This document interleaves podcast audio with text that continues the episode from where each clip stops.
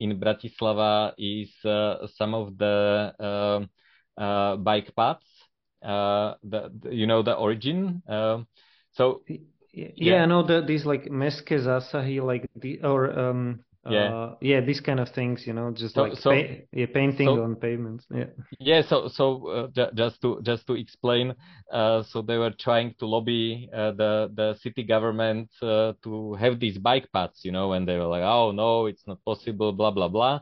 So uh, one day at 4 a.m they just took the paint painted the the bike path on the road and when when the maintenance came uh, the the uh, after after winter the winter they opened the documentation the architectural documentation and say okay it's a road but clearly there's also a bike path here and which is not in the documentation but reality is reality.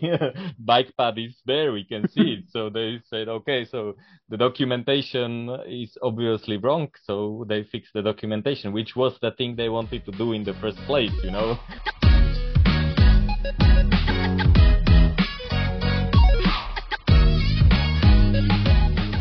Hello everyone, welcome back to Mtambo's podcast.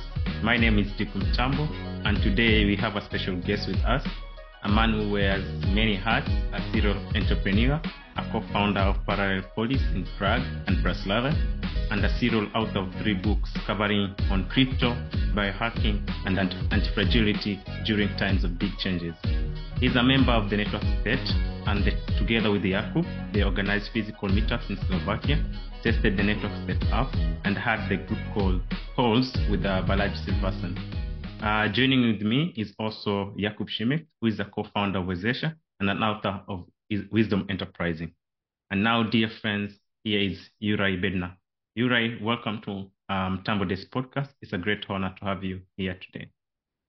Thank you for having me. I'm glad to be here. Uh, I'm looking forward. okay, the pleasure is all uh, is all ours, right? Now let's jump right into the uh, topics we have aligned uh, up for today's discussion. Uh, let's first delve into your article uh, titled "Post-COVID Economic Recovery." I've had, I've had the chance to read your thought-provoking article and really resonated with me your insights uh, on how COVID-19 crisis acted as a catalyst for transformation in various aspects of our lives, including technology, business, and uh, social dynamics on uh, the future of our social, I mean, society post-pandemic, were truly uh, uh, captivating. In it, you outlined some key strategies for countries to bounce back uh, stronger. Could you please share with us the key ideas you wrote in this thought-provoking thought article? Sure, sure. So uh, first, uh, some background because it's um, um, I was I'm quite often discussing and criticizing what governments do. Uh, maybe uh, uh, similar to Jakub, I, when, when you read his uh, Twitter feed, you always see okay this can be this can be done better or um, or criticizing what they actually do. And when you criticize people, uh, also in government, they often reply, "Okay, so please uh, tell me tell me what we should do you know you're so smart so so uh, you know where are your positive su- suggestions that anyone can criticize um, so I said, okay, if I wanted to, which I I don't uh, uh, I don't think uh, I have any kind of influence over politics, and I I don't aspire to be a politician or even a, a political influencer. Um, but um, uh, what, was interesting to me is that many organizations, think tanks, non-profits, they they throw out these policy papers and they usually have a, like an agenda behind them. So uh, depends of you know if it's a you know a progressive think tank or libertarian think tank, uh, the content will be different. Um, and um, I wanted to try it out. So most of my work doesn't look uh, as serious as you know written by a uh, by a whatever um, an auditing co company or a think tank, but I wanted to kind of uh, play with it and, and see where it goes. Uh, so on one hand, it's a little bit of a joke, uh, but uh, on the other hand, I wanted to write a real policy paper so with with, with a with a good suggestions. So um, I think. Um, the the uh, basically the the main point is uh, about the deregulation and uh, this is based on one uh, key uh, key element that I see that uh, um, many, especially governments and politicians and people working for the state, don't understand. So most most of these people um, they think that the the way that it works is they make up the rules and we all have to comply that's basically, you know, you're a lawmaker, you write a law, or uh, then it goes through whatever parliament, president signs it, you know, and uh, uh, and the bill becomes a law, and now everyone complies. Uh, so this is this is their po point of view, uh, but in reality, that's not the case at all. Uh, because uh, we are uh, people of planet Earth and we can, in many cases, uh, choose uh, uh, these regulatory frameworks. Of course, um, it's not equal, it's not evenly distributed. There are people with some kinds of passports that cannot just easily whatever travel wherever they want. Uh, there are even people who do not have um, a government ID or a travel document at all. Uh, so so uh, we have to think about them. Uh, but uh, in general, most people can at least in some aspects pick and choose. So maybe you can travel, but you can start a business in some other country, maybe, uh, or not even a country. Maybe maybe you move to the cyphersphere and uh, and operate in this in this realm. Maybe we will talk about it a little bit later. Um, where we have seen it uh, was uh, during COVID is uh, when uh, when countries were were doing lockdowns. people were kind of choosing this regulatory framework. I, I was just in Mexico two weeks ago, and there are many people who permanently moved to Mexico just because they didn't introduce any uh, lockdowns and um, uh, any any restrictions um, uh, for people. So uh, for these people, uh, Mexico was a good good destination. And what is interesting is that they stayed. You know, now there are no lockdowns anywhere in the world. There are, uh, you know, you don't need a vaccination pass if that's important for you. Uh, but um, uh, but uh, these people stayed, and the reason they stayed is okay. we've been here, we like it here, and we know that when something bad happens, um, probably uh, this country will not uh, be the, the harsh one.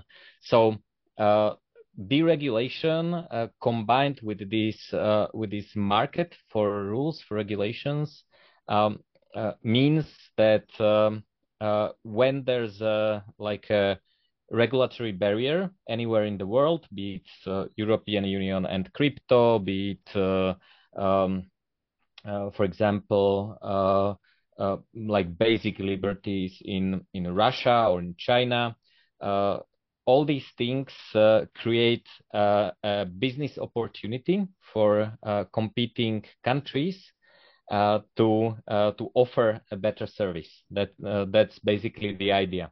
So um, the the main idea was to promote deregulation and and to and to show uh, uh, this uh, this dynamic that that that countries choose. So so one of the first example in 2014, um, New York State's first superintendent for financial services introduced the BitLicense. So BitLicense was this um, uh, was was basically a license to provide um, uh, um, uh, that, that that companies needed uh, to uh, provide virtual currency services. So of course, again, this thinking, you know, I am whatever superintendent of financial services. I said you need a license, and you all need to comply. And what happened, we we know uh, most of the companies just left New York and uh, did their business elsewhere. They said, okay, there are whatever seven billion people on the planet, so uh, screw few few million in New York. Yes, they are rich. They they could be good customers, but it just doesn't make sense. And we have a, a whole new field, whole uh, uh, opportunity to to provide these services. So um, I wanted to I enjoy looking at, at these dynamics, uh, but then I needed to be positive. I needed to say uh, to the countries, okay, what to the regulate in, and uh, and uh, uh, to t- to tell them, okay, uh, this is what you need to do in order to attract business, in order to promote this post-COVID recovery. Um, so basically, the main topics are attract the new crypto economy, which is happening mainly in uh, Latin America now, uh, maybe Africa, maybe some Asian countries. Uh, European Union just passed a super insane uh, um, uh, regulation um, called Markets in Cryptocurrency Assets, MICA, and they basically kicked out all business uh, out of European Union. So actually the closest uh, country where where they could go is Switzerland, which is not part of uh, of the EU.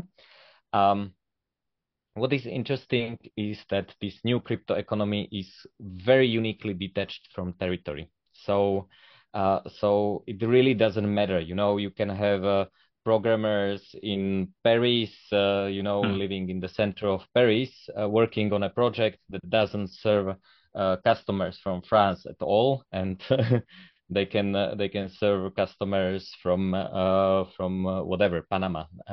It, it, doesn't matter. So one of the first things okay if you want uh, these uh, these businesses this uh, this new crypto economy and it's a whole new field um, of of finance basically and probably not only finance quite soon um, uh, so you can either say, okay, we will regulate you, and uh, then you basically informally kick them out, or you can say, come here, please do uh, do the business um, uh, in our country, maybe employ some local people, maybe uh, maybe spend some of the profits in our country.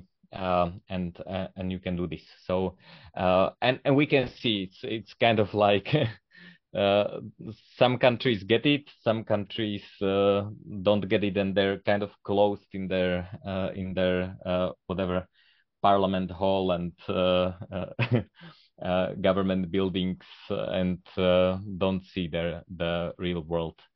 Um, for this, um, I recommend it. Zero percent tax for for crypto income and especially capital gains uh, zero percent is not zero point one percent. It's not one percent. It's not five percent. It's zero. Zero uh, means um, you don't need to do accounting. So the the problem is.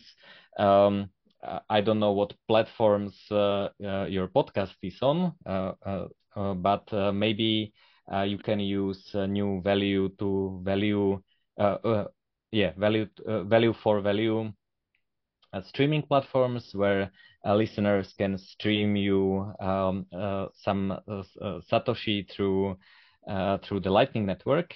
Mm-hmm. and for this, you would need to account for every minute. So so it's a streaming payment. It's not something that that you have seen in finance so far, you know. And you get subs and you, you get like a tenth of US dollar cent uh, amount, and then you need to account, okay, what was the exchange rate when you got it, uh, which is the same, uh, which is different for this minute and for the next minute. It's streaming yeah. Uh, per minute. And then uh, when you spend it, you need to weight average all the income. And uh, like I, I couldn't even imagine how, how a tax declaration form for capital gains for this would look like. It, it would be absolutely insane. Of course, you can say, okay, calculate all all the money I got in one day and uh, and uh, let's say okay let's take an average uh, exchange rate but even then you know every day someone clicks play on a podcast, you receive two cents, and uh, and it needs to go to the uh, to a tax declaration. So um, so actually, I think zero percent is the is the only thing that makes sense. Uh, it's not outrageous. Uh, most countries have zero percent uh, capital gains uh, for gold, for example, which used to be money. Uh, so money is not something that should be taxed. It's not. Uh, it's not doing anything. It's not. you know, earning interest. It's not. Um, um, it's not. Th- there's no capital appreciation. There's. it's. It's not paying you dividends. It's. It's money. So you should not um, uh, you should not uh, be forced to do uh, this kind of low level accounting. So um, I'm not saying that uh, that um, uh, every country should abolish income tax. Uh, of course, it's the smartest thing to do, but I will not win many friends. but for capital gains, it doesn't make any sense. So there are actually many countries, especially in Latin America, United Arab Emirates. Um, uh, many uh, many countries uh, in Asia that actually uh, got the memo and uh, understand that this is not something that uh, that you should do um, to to tax capital gains. So it's basically like uh, Bitcoin is digital gold, and when you are not taxing gold, you shouldn't tax uh, Bitcoin or crypto more in generally. Uh, as like a, like maybe like some kind of like moral justification, and then there is this practical justification that you also mentioned in the paper, the uh, like um, some new instruments like uh, flash loans uh, that have exactly. no no duration uh, and uh, wrapped BTC and these kind of things. So it's like maybe probably you would need like an AI to do a tax return for you, but uh, probably the EU will ban also Chat GPT and, and yes. some kind of AI. So so it's kind of like um, uh, yeah, it's just uh, impractical. Actually, I, I, I did uh, tax returns once uh, for crypto, just like to to just to test it, and mm-hmm. Uh, it was uh, it was not easy. It's it was just um, yeah, just playing with numbers. I mean, I really tried hard. It took me a couple of maybe a couple of hours, and and then I settled on some number and just reported and, it. And and you were probably just buying and selling, you know, uh, so yeah, yeah, just so buying, selling no, on uh, no flash loans, no, no. weird uh, instruments. You know, you have new kinds of derivatives, you have streaming payments, as I said. You know, you have all these new things that uh, uh that uh, like. Yeah yeah, there was uh, it was like uh, trade uh, well trading, uh, selling, buying, and also a bit of mining, but just like not uh, not directly, but like just like paying for a service that was it was like Genesis yes. mining ba- back in the days, and then I kind yes. of tried to calculate some average, uh, and basically what I settled is like how much money I put in, how much I took out, and and somehow I don't know did some average there and so and something yeah. that I liked. Was like okay maybe this I can report uh, yeah. Just yeah just to, uh, to try it out and um, I probably I won't do it again you know. Maybe just hodling hodling until the, the, system breaks or something. Yeah, yeah I don't know. yeah. Yeah, yeah it was it's um, the best um, strategy definitely. Uh, yeah. if you if you uh, don't uh, have uh, realized capital gains, uh, means you don't sell, you don't pay capital gains uh, tax. So um, this is actually not about uh, not about not paying taxes. that's the easier part. You know, if you don't have income, you don't pay income tax. If you don't have capital gains, you don't pay capital gains tax. so actually, not paying taxes is super easy. You just don't do those things that are text. Uh, of course, um, it is uh, uh, important to know how to do it. But uh, but for, for example, um, if we are talking about capital uh, gains tax on crypto, usually the easiest thing to do is uh, just use the crypto as collateral for loans. So that's what all the rich people do. You know, Elon Musk is is not paying Margin. income tax because margin he, loans. Yeah, yeah, yeah. He he puts in uh, his uh, Tesla stock um, uh, to the bank, says this is collateral, this is uh, the the uh, w- what is backing my loan. Please give me ten million dollars. It's not income, so it's tax free, and you don't pay any taxes. So like uh, I I'm not as much promoting, uh, you know, lowering the tax burden. I'm uh, promoting uh, lowering the mental burden that you have to deal with if you want to participate in this uh, in this new economy. Yeah. So yeah, I mean, maybe smart thing to do would be just like some kind of subscription fee, you know, like Balaji in the network state. I think he also kind of, you know, like you enter some kind of jurisdiction and you kind of have some uh, subscription fee, but if you uh, like yeah. like a member or something but if you uh, want to exit uh, the exit should be as uh, as simple and as easy as possible uh, i think the more i mean the, the easier the exit the the more ethical the kind the jurisdiction is. And so then you can maybe also compare or do some kind of jurisdictions shopping. You also mentioned there like this um, uh, you, you used in the in the policy paper and also now you mentioned like a supermarket of uh, regulations. So it's like a nice term. So maybe if you can elaborate on that yeah it's a it's like uh, uh, you know it's basically the same process uh, as if you're mm, buying a car you know you go, go to a car dealership and you see okay i like this one uh, maybe I will use this car for trips with my family. Maybe I will use uh, this car uh, when I want to, uh, whatever, ride in the desert. And uh, and uh, you can pick and choose.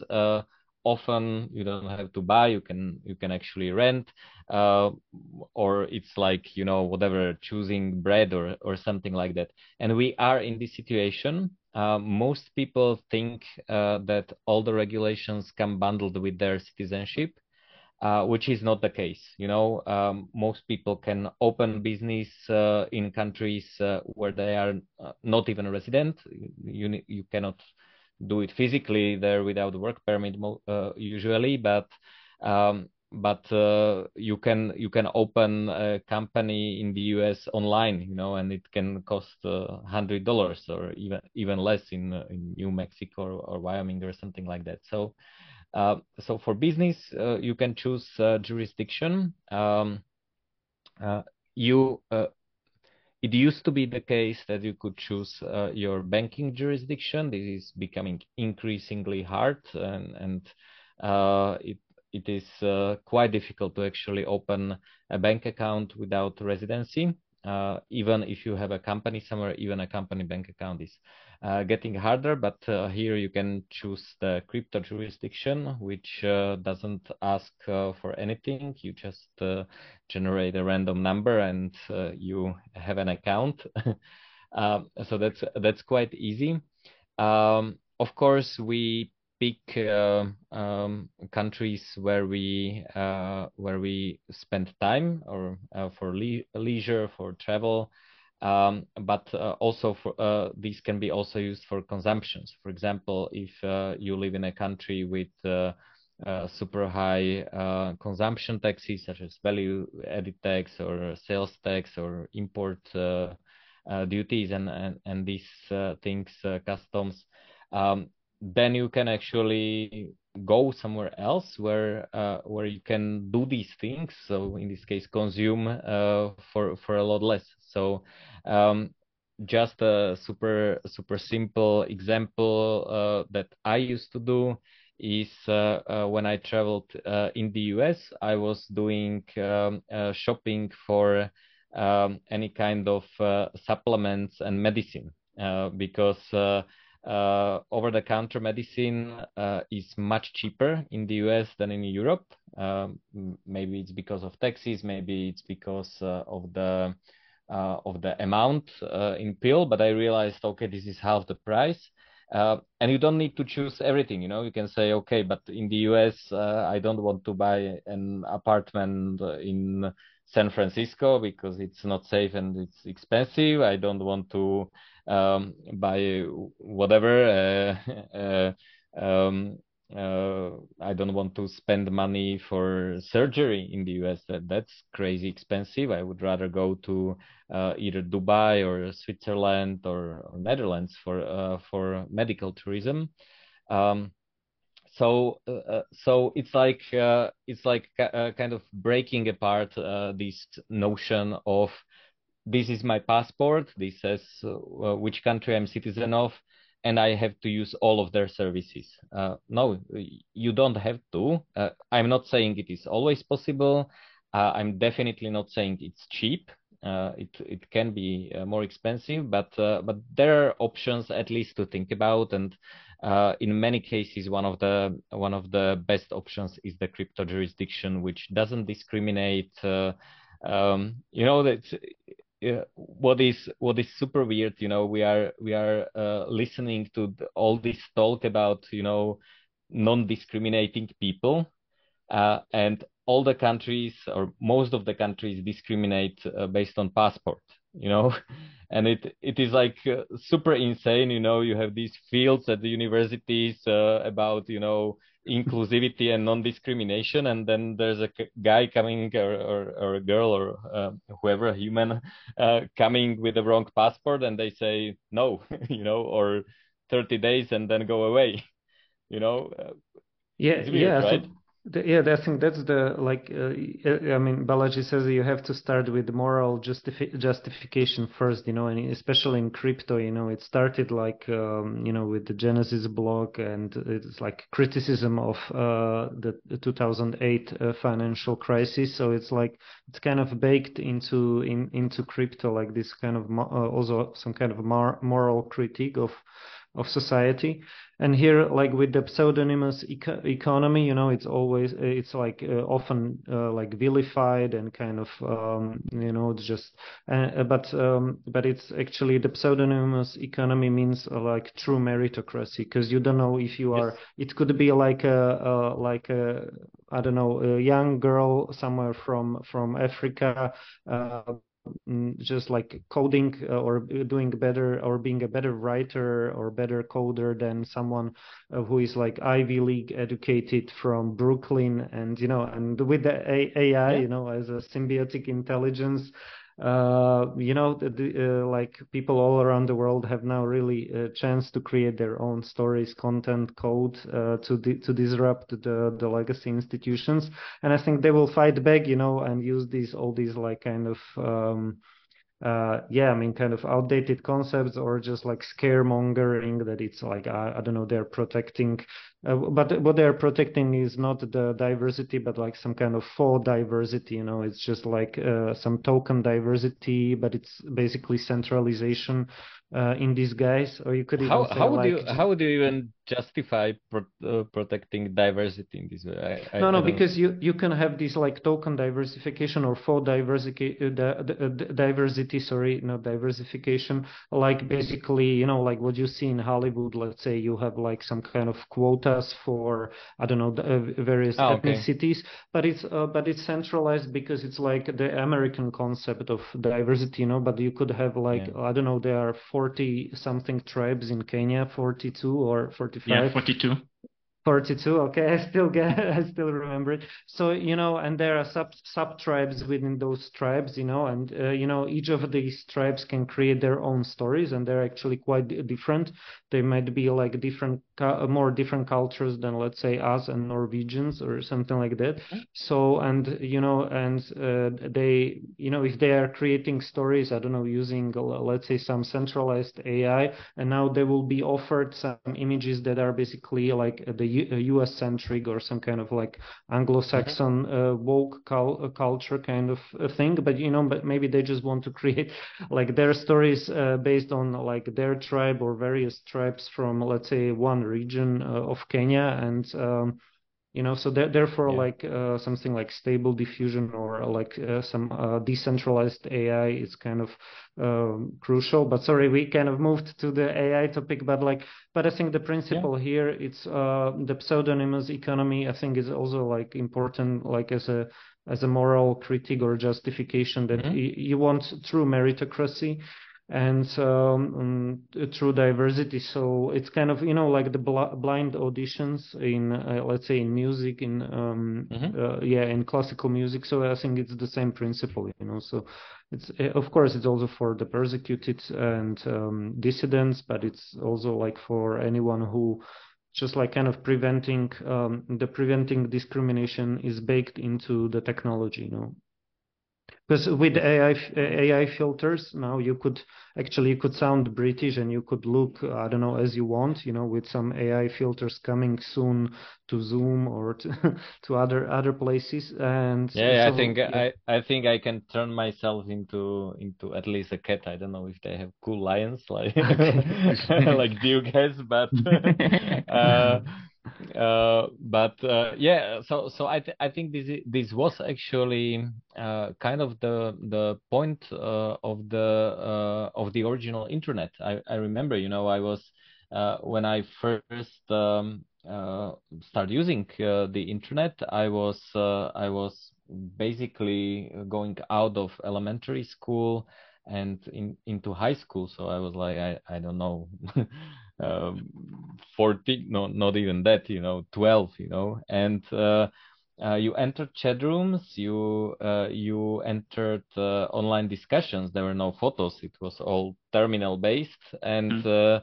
and we were interacting, you know. And uh, I I could talk to a, whatever a professor from Stanford, and first of all, they had no idea that I was like some 12 year old uh, dude from Slovakia, which they never heard of, probably, you know, um, usually confused with uh, Slovenia.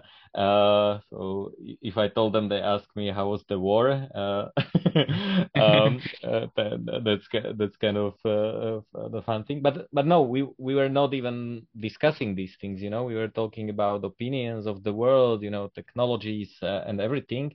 And you didn't even need an AI. You needed good written English.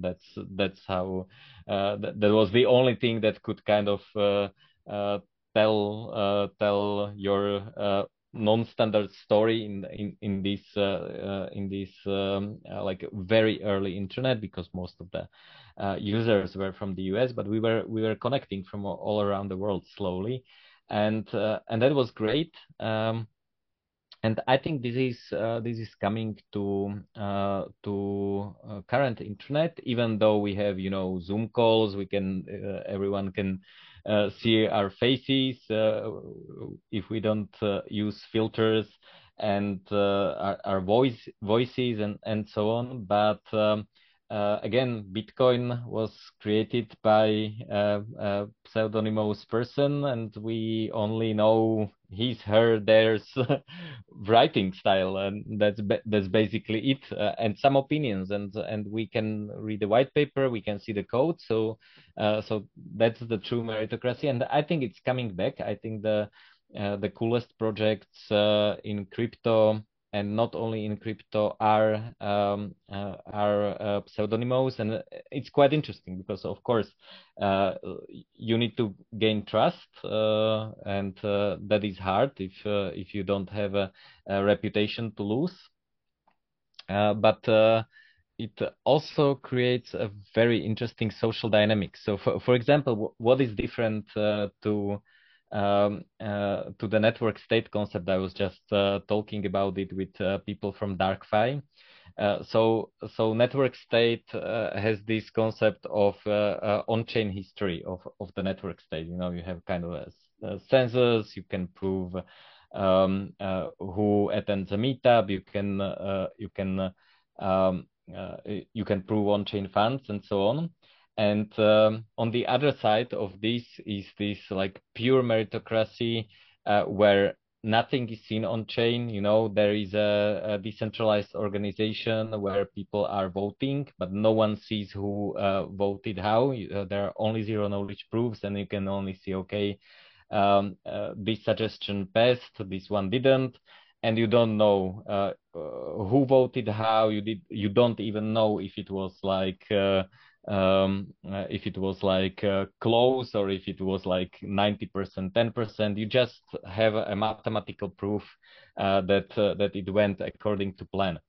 Uh, or or uh, or to the original setup of the of the voting mechanism. You don't know who owns how many tokens, um, and then that re removes things like status. You know, because even now, when when you look at decentralized organizations, um, people are voting uh, uh, in a way that resembles the high status people of their community. You know, um, a founder, like uh, for example in in Ethereum, uh, what uh, Vitalik Buterin says is more important than what Juraj says, you know, um, which should be the case, uh, I have to say, because I don't have a skin in the game in in Ethereum that much. But um, Uh, but here uh, uh, you don't even know what your heroes vote for, and sometimes you don't even know who they are and uh, maybe you cannot even connect uh, uh, their their handles. So so if they don't have a, like a permanent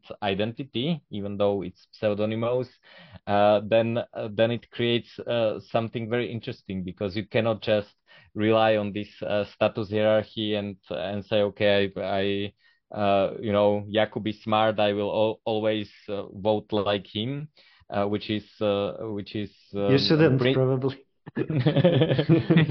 yeah, you told you told me how you voted in the last election, so you're unfortunately I'm not voting with you. No, I don't vote. So yeah, yeah, yeah. Um, I was just like uh, our Twitter discussion. Uh, kind of, I was a bit yes. slow actually these two days. So like, but I kind of, I kind of had the sense that there is this this joke that you actually I don't know either put like an empty ba- uh, ballot or you you didn't no vote. No, but, no. Uh, but I was like, I was looking for maybe there is a slight chance that you have like this one candidate that I missed, you know, some kind of uh, Martin Poliačik or something, you know, who is. I I, I have I have yeah. my candidate. Uh, it's okay. myself, uh, okay. and I choose myself. Usually, it means reading a book in a bath, or you know, enjoying okay. my life, or doing something uh, actually yeah. useful for the future. Yeah. Uh, but anyway, if you want to vote, nothing against you. But uh, yeah, uh, so so this is interesting. Uh, if you if uh, if this uh, type of social dynamic um, kind of prevails in the in this crypto economy, then I don't know. I I I ho- honestly don't know what what would be the, the result. I think it's just an an yeah. interesting experiment. So. Yeah, yeah, no, I think there is a way how to s- square the circle, but I, I guess there are different notions of it. But like Balaji has this like pseudonymous economy concept where you have like the pseudonym is like uh, you uh, you actually accrue a reputation over time, but it's pseudonymous, so it's not like pure anonymous like uh, yeah. 4chan where you have like a purely disposable identity, and then you do like the zero zero knowledge proofs and mm-hmm. you can actually kind of like uh, transfer karma to a new pseudonym somehow mm-hmm. like that's mm-hmm. like that's the point but i think yeah i mean your broader point is like that actually this could be like um, you uh, it's like this uh, uh, pseudonymity or anonymity is like collective good. So it's like uh, you know some kind of parallel society with some kind of filter kind of protects it you know like also like uh, with uh, Balaji also mentions like how Monero if I understand well it's like it's uh, you are kind of hiding in the crowd right? So it's like not you, you know but you need the crowd to to blend in or to hide. So you need like these people to to to trust. And then the other things are I guess about experimentation, like uh, which, um, yeah, I mean, I, I understand uh, uh, your point, and I think it can somehow it through experimentation, uh, like some um, good level of what is the viable level of pseudonymity or even maybe anonymity, or some mm-hmm. kind of uh, yeah, like people. Um, uh, yeah, like uh, voting that is not uh, kind of um, attributable to uh, cer- certain people. I mean, it's it, uh, it's. I think these these uh, yeah. things are like um, or notions are interesting and, and needs to be te- tested. I don't think it's like uh, it goes like hundred percent against like these uh, on-chain census or on-chain. Um, mm, no, you can uh, have proofs, yeah. so you can you can say like, like zero knowledge proofs, yeah, but probably but... they they they can be like on a collective level, but they can be still provable. But you don't need, uh, but the the wealth yes. of uh, individuals can remain kind of like uh, uh, somehow anonymized. Yes. If I, if I there are there are uh, there is uh, homomorphic encryption or zero knowledge proofs. The question is uh, if you can uh, go to a sovereign with a zero knowledge proof of on-chain funds and you know we are I, li- I like this saying by Paul Rosenberg. he says that uh, we live in in a in a, a space uh, age, uh, like uh, technologically in a in a space age with with Bronze Age rulership structures. So so we still do petitions where you have to write your name and you know permanent address and physical signature if you want to Uh, if you want to uh, ask uh, the state to do something. So I wonder, you know, if if you came and you said, uh, "Oh, we have a, you know a network state and we want this from you, and here is uh, 20 pages of binary zero knowledge proofs which can verify that that we command, you know, we we collectively own this much money and this is this is our attendance." I I don't know if if anyone. Yeah, yeah, I I, I get it. I I think that's maybe just like one of the proofs. But if you created some kind of like Burning Man or some favela fest or something like Burning Man kind of festival, and you yeah. probably you would build like a whole uh, quarter of a city, like whole I don't know, a couple of buildings, and it, they would you know they would be like pleasant and nice, and you would uh, see yeah. like some kind of high skilled, high quality people like hanging around there, not causing any trouble, like being uh, like nice, then probably this would be like proof, like you know, like somebody like you know, like Balaji has this concept of a reverse tornado, so it's like tornado tearing down uh, houses uh, and like taking them away. But uh, imagine like a reverse process. You know, you have some mm-hmm. crypto bros or girls, and then suddenly they build like like yeah. like some street or a couple of houses, some cul-de-sac. Um, uh, well, it's, in what... two months, so people would be like, okay, this is possible, and we want more of these guys. You know, they're bringing business. Probably this would be like the uh, like a nice proof. You know, like just we can uh, build things. Yeah, yeah, definitely. It's um uh it's um uh.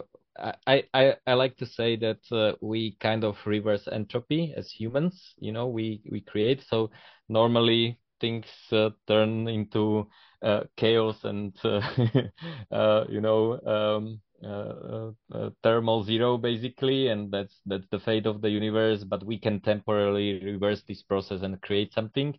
In paraguay we have a um, uh, mennonites which is a, a minority um, speak some uh, some kind of old uh, Germanic lang- language, and they're very productive. They produce, uh, I think, most of the food uh, uh, in uh, in Paraguay. They're very technologically advanced, and there was this case, I think, last year when there was a river and they they had to go around the river uh, to the market and also with the machines and and everything so they built a, a, bridge over the river and they didn't ask anyone. They just built a bridge and it's like a real bridge. It's not, you know, from wood. It's like a, uh, like an like an engineering achievement. It's like a big bridge, uh, like we have over Danube. You know, yeah, I have seen the picture, and it's it's like a, a big bridge for cars and for for tractors and and machinery and they have done it without asking anyone illegally basically. And I was like oh, okay so who do you think you are you guys? You know you're just you just build a bridge? And like yes of course we needed the bridge uh, across this river so we built it. Like what's what's the big deal? Um, maybe you know um, another example of this in in bratislava is uh, some of the uh, uh bike paths uh, the, the, you know the origin. Um, so yeah, yeah, I know that these like Mestské zásahy, like the or um yeah uh, yeah. these kind of things you know just so, like so, pa- yeah, painting so, on pavements yeah. Yeah so so uh, ju- just to just to explain uh, so they were trying to lobby uh, the the city government uh, to have these bike paths you know and they were like oh no it's not possible blah blah blah. So uh, one day at 4 a.m they just took the paint painted the the bike path on the road. And when when the maintenance came uh, the the after after winter the winter they opened the documentation, the architectural documentation, and say, okay, it's a road, but clearly there's also a bike path here, and which is not in the documentation, but reality is reality. bike path is there, we can see it. So they said, okay, so the documentation is obviously wrong, so they fixed the documentation, which was the thing they wanted to do in the first place, you know. Uh, oh. But uh, creating it in reality and then uh, than just changing the documentation to match reality sometimes uh, sometimes easier. One more thing I wanted to point out which uh, about this anonymity and um, um, uh, and, and and voting and meritocracy. Uh, what is uh, I think important, at least to discuss, is this unbundling of status. It's the same as unbundling of regulations. So um, I said uh, with regulations, you need uh, uh, you can pick and choose and you can say, okay, I want to do business according to this regulation. I want to do my uh, leisure according to different set of regulations. And I think um, uh, this pseudonymous economy, if you have uh, many identities or not even identities, maybe you don't, you just need a token like a skin in the game. Um, then uh, uh, then you can unbundle status and i think that's quite interesting because me studying at a good university and having a degree from artificial intelligence doesn't make me a good writer. It uh, doesn't make me a good leader uh, in another context. It doesn't make me uh, you know uh, a good person to uh, decide about uh, about let's say human resources in a company and so on.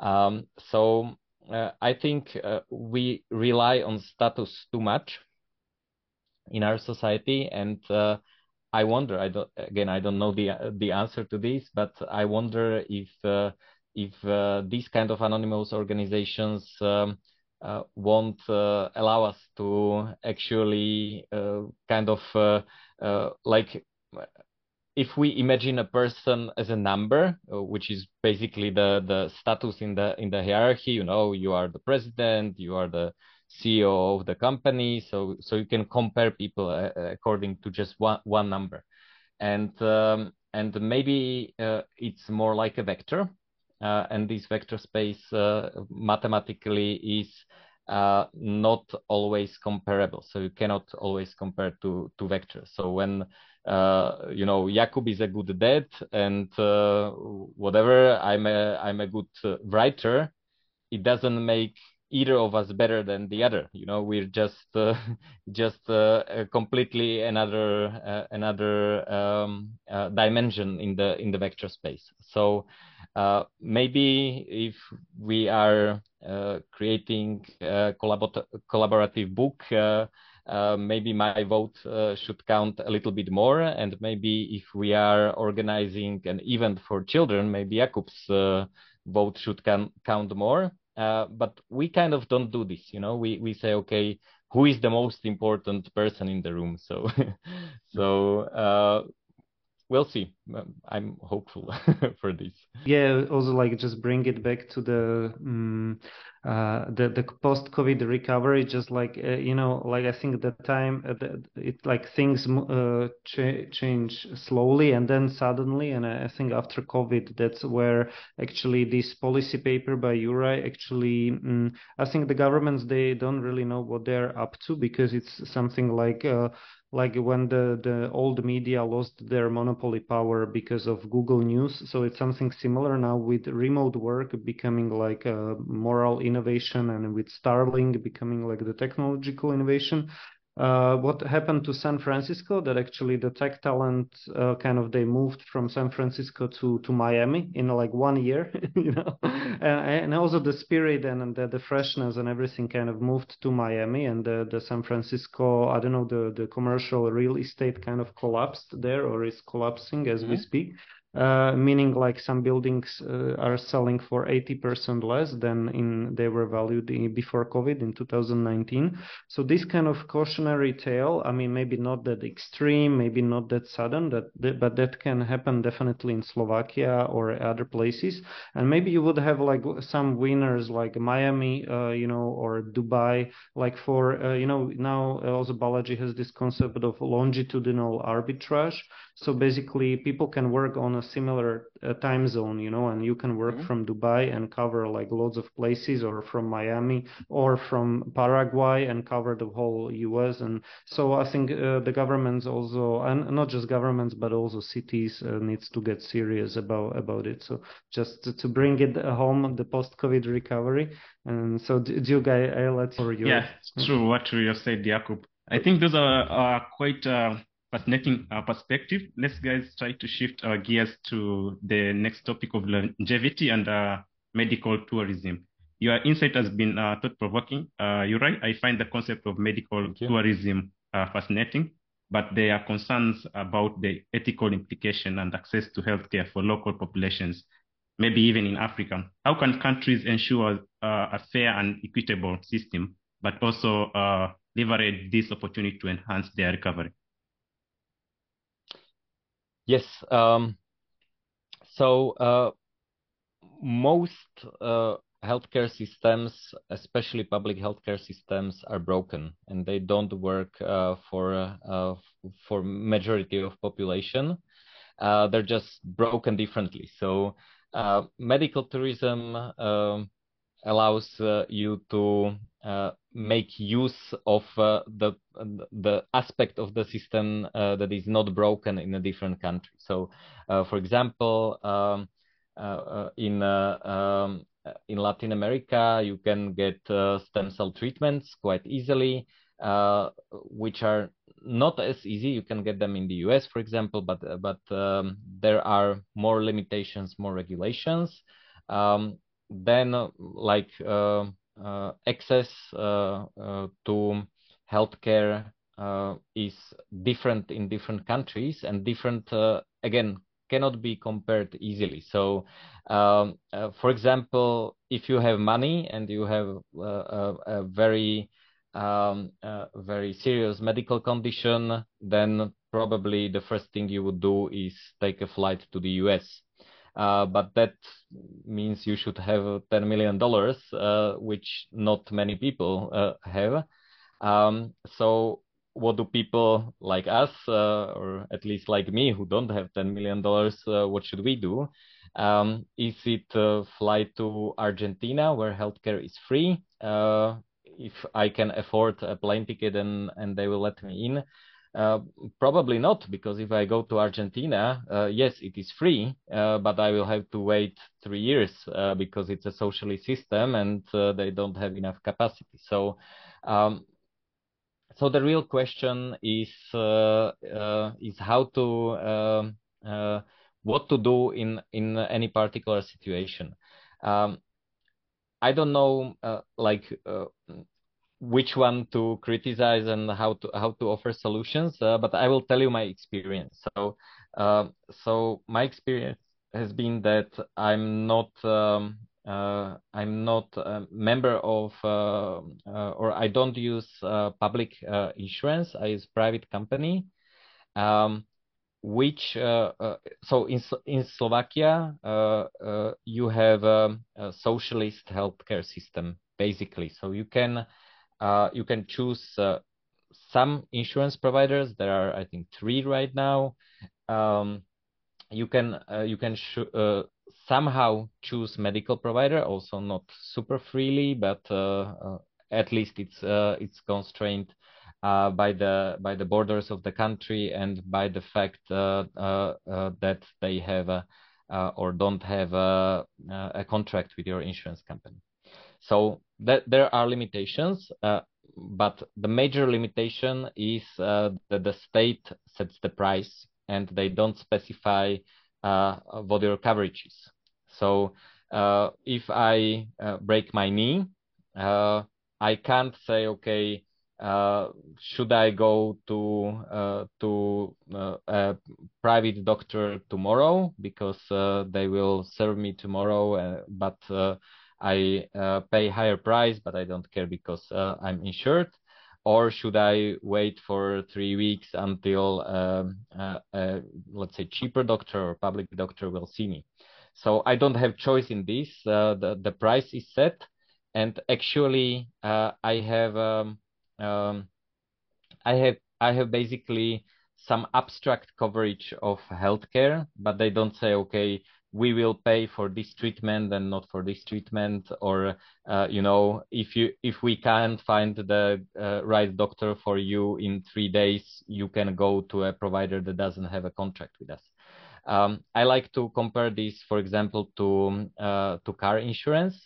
So uh, car insurance uh, is uh, usually not about the insurance company providing you with the with the service they uh, provide you with the financial um, coverage. So I go to any authorized uh, uh, car service, they will fix my car. I get an invoice. I go to my insurance company and I say, okay, um, uh, this is the invoice. Uh, this is the invoice for the for the service. Please please refund me because I'm insured. Um, with healthcare in most parts of the world, uh, it's not financial. You do not uh, have a financial relationship uh, with free market prices with your healthcare provider, uh, but uh, it's somehow, you know, uh, the, the, the, the insurance com- company somehow abstractly covers you. so what I what I've seen, so so when you move away, you can opt out from uh, from the public healthcare system, and you can um, you can get a truly you know uh, uh, capitalist uh, free market uh, insurance. Uh, what is interesting, it is cheaper than than public healthcare system for me. it is it covers me. I have a program which covers me everywhere but the US so everywhere except uh, USA, I I can opt in for USA, but that basically doubles the price. uh, so so I said, okay, I'll, uh, I'll survive on Switzerland he- healthcare providers if uh, in case something bad happens to me. Um, so so it's cheaper and it's available to me because I am the person who finds uh, the healthcare provider for um, there are some limits uh, on the on the coverage of uh, on the on the price of the coverage. Uh, but it's up to me to uh, to find a provider that will serve me soon in high quality anywhere in the world except uh, of the of the US. Um, so what that means uh, to me is that it is cheaper for me. it is immediately available because every doctor wants cash uh, if if uh, they get uh, reimbursed by public health insurance company, they will wait for a few months or years to get the money, and maybe they won't get it. If I pay it, pay it out of the pocket and I get reimbursed, they don't care. You know, they fix my knee, they they get their money, and I and I leave, and that's it.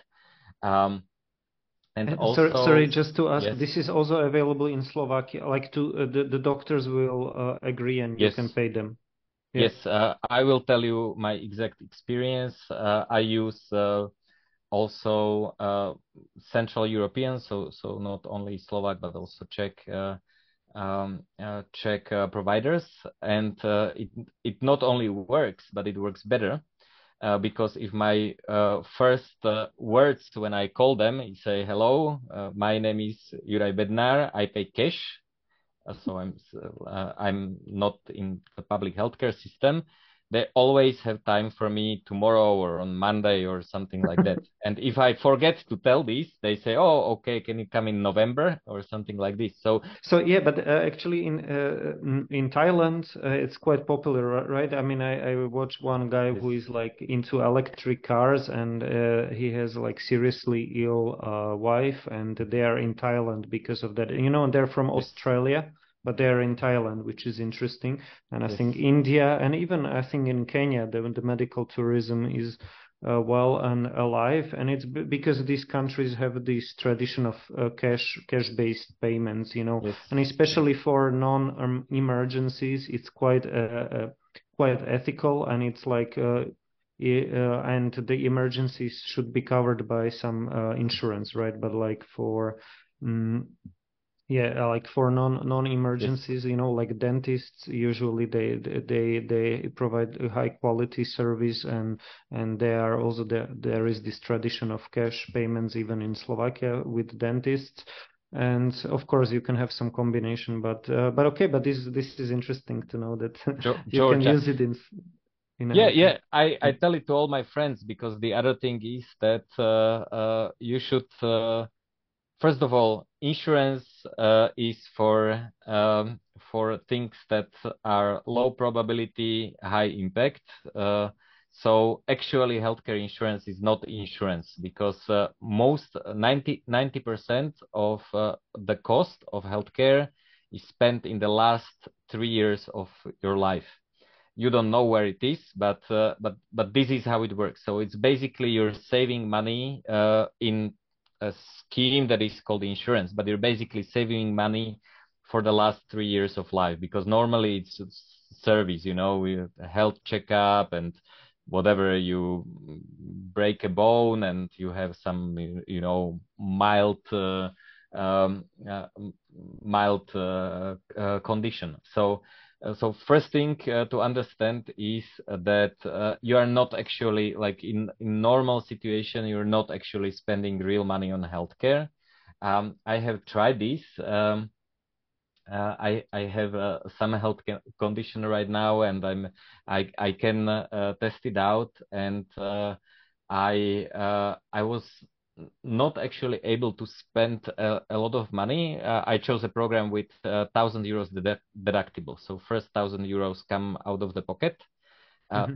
The the reason is uh, uh, I'm not I don't want to pay for maintenance from insurance. You know, so uh, so again, car analogy. I I, think that people say that all car metaphors are wrong, but I will use it anyway. You know, you need to change oil from time to time you know you need to check the brakes you need to uh, replace the tires that's life and it's not insurance everyone needs some kind of uh, health care and not uh, not healing but but normal health care um, and I realized that even in Slovakia it is super cheap. It is. Uh, I was um, um, uh, I was at a doctor uh, where there were uh, three specialists, so doctor, nurse, and then then a technician who was who was doing some kind of medical checkup with machinery, so with capital.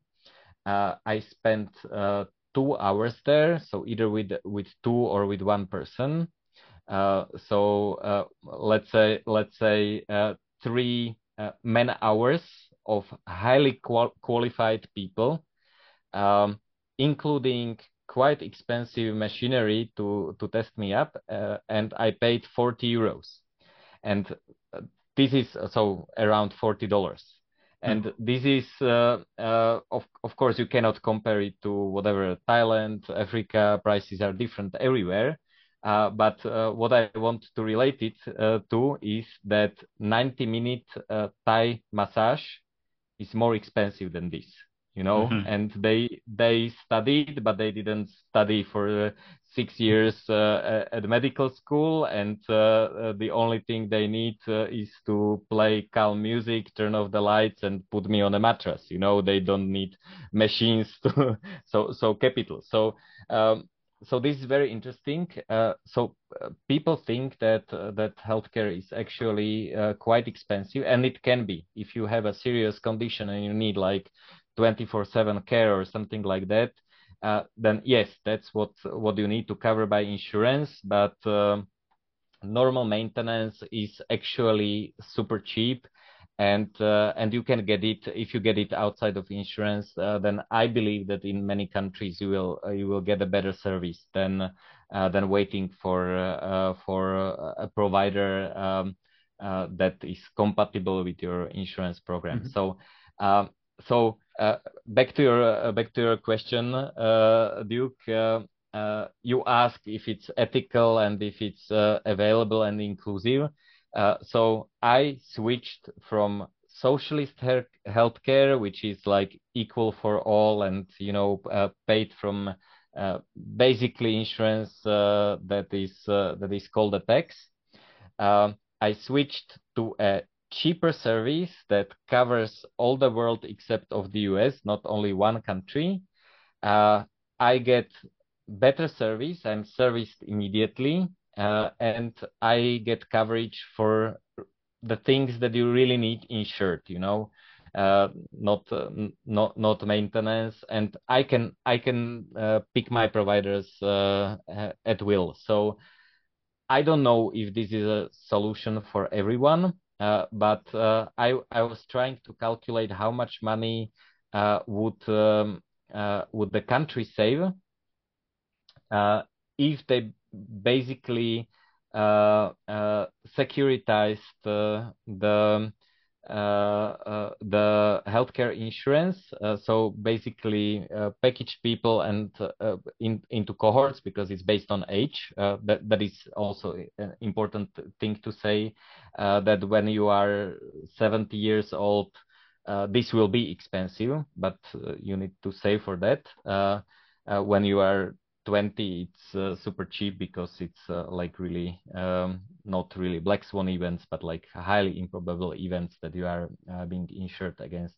Um, so the country itself would uh, save a lot of money if they use the commercial healthcare insurance. So it's like you cannot uh, uh, walk around it you know? The, the systems the healthcare systems that we have are so ineffective uh, that even the the like super profit driven alternative uh, is uh, a lot cheaper uh, than uh, than uh, than this system. So I don't know. I highly recommend looking for markets and not not like people are quite fearful of markets so when it comes to healthcare. You know, say you know uh, health is uh, uh, health is what what what did they say? it's a right, not a not a. It's no it's no no. right, not a product. You know, and you are you are yeah, a citizen. You yeah, are yeah. a citizen, not, not, not, a consumer. Not a product. Yeah. Yes, yes.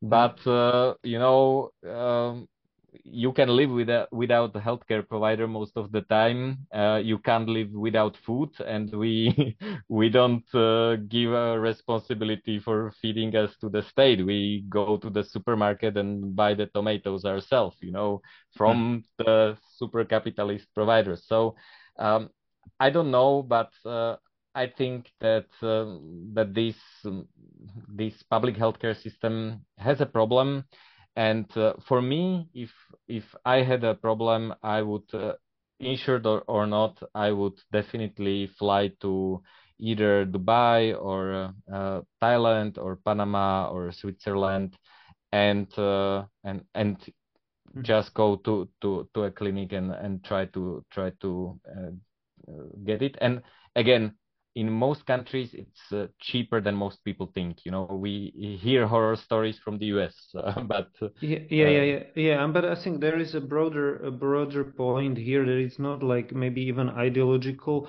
Is that uh, you know there are people like also like i follow this like youtuber uh, he's called electric viking and his wife is sick you know? And he he they they are from australia but they didn't choose the yeah. australian system that, but they went to thailand. So the the I think the deeper point here is also like the this like what Balaji calls the ascending world and the, the declining world. You know, so was, you know you can have like countries that are on the rise. They might be uh, poorer in uh, poorer in te- terms of GDP. You know, or or lower or, or middle income countries. Uh, but they, they, actually have figured out something like uh, better, you know. And of course, there's there could be some hybrids, like Singapore has like okay, it's like compulsory, but you are saving, you have your saving accounts. But actually, what is in Slovakia? Uh, it's like uh, it's just another name for a tax, you know, for because yes. you you are not saving. Your health choices don't matter. And what is unethical here, I think, is that uh, okay, the waiting times are unethical when you I don't know have a back pain and you have to wait for like a half a year. It's like you know you're living in hell for a half year. How much money would you give for for that? And and then it's usually also about connections. If you know some doctors, you get preferential treatment, so it's kind of like half socialism here and i think and also what is unethical is that actually even the doctors and uh, uh, you know you have like willing doctor willing patient but even the doctors don't pay don't they, they they are not setting the prices you know? So it's like the prices are set by the third or fourth or fifth party you know controlled by some bureaucrats and it's kind of um, I don't know, maybe uh, maybe there is some alternate universe with some AI and something where the system could work better. But you see, like even in the most um, devel- so-called developed countries that maybe Balaji would call declining countries, you know the the the situation is getting worse and worse. And the, at the health in, uh, outcomes the us is some, somehow special like not case or case which is like uh, the the worst of all of the the world the worlds. They have also a lot of this like socialism because of um, the prices are not market based like in india or in kenya or in other uh, places where but they are set by other institutions. But there are also some uh, market elements but uh, it's a lot of rent seeking so it's like the most expensive yes. and also their um, you know their their quality of life or the the the um, actually the the medium um, what is it? The the uh, uh yeah i mean the the life uh, uh, expectancy? Yeah, life expectancy sorry it's getting late. Mm-hmm. life expectancy actually is dropping uh, for a couple of years already. It's it has some reasons. Maybe the uh, the the drug overdoses are contributing factor but it's um mm, uh, but it's quite yeah anyhow the us is like a special uh, nut case but even other rich countries they have a uh, lot lots of problems. But you mentioned switzerland. There is this i think this out of pocket that you have to pay i don't know 300 francs or something and and after, only after that. So there are these cash based uh, payments. And uh, I mean, I remember that it's like I don't know, social democracy was quite against it in Slovakia, all these cash payments. But uh, but looking back back at it, I think you know. Um, if uh, if the if they can't provide the better alternative you know like in terms of quality and speed and everything probably actually it's good to learn a lesson from countries like Kenya or India or Thailand and actually uh, allow for some just like cash payments for uh, non-emergency you know like mm-hmm. for uh, like the basic repair uh, change of oil uh, to use your car car analogy yeah in in India, uh, there is a very interesting uh, uh, company, a healthcare provider that uh, is doing uh, certain kind of heart surgeries. Uh, I don't know if you have heard about it. they have the the medical outcomes of of like um, the the good clinics in the US. So they're like very good quality, very good survival rate. Um, and but they are they are super cheap and it's kind of like a McDonald's model. So um, so you come in, you get a bracelet, and there is like uh, one person does exams of all the incoming patients, uh, like uh, one after another. So everyone does like just uh, one small piece. So it's like a like a factory model basically.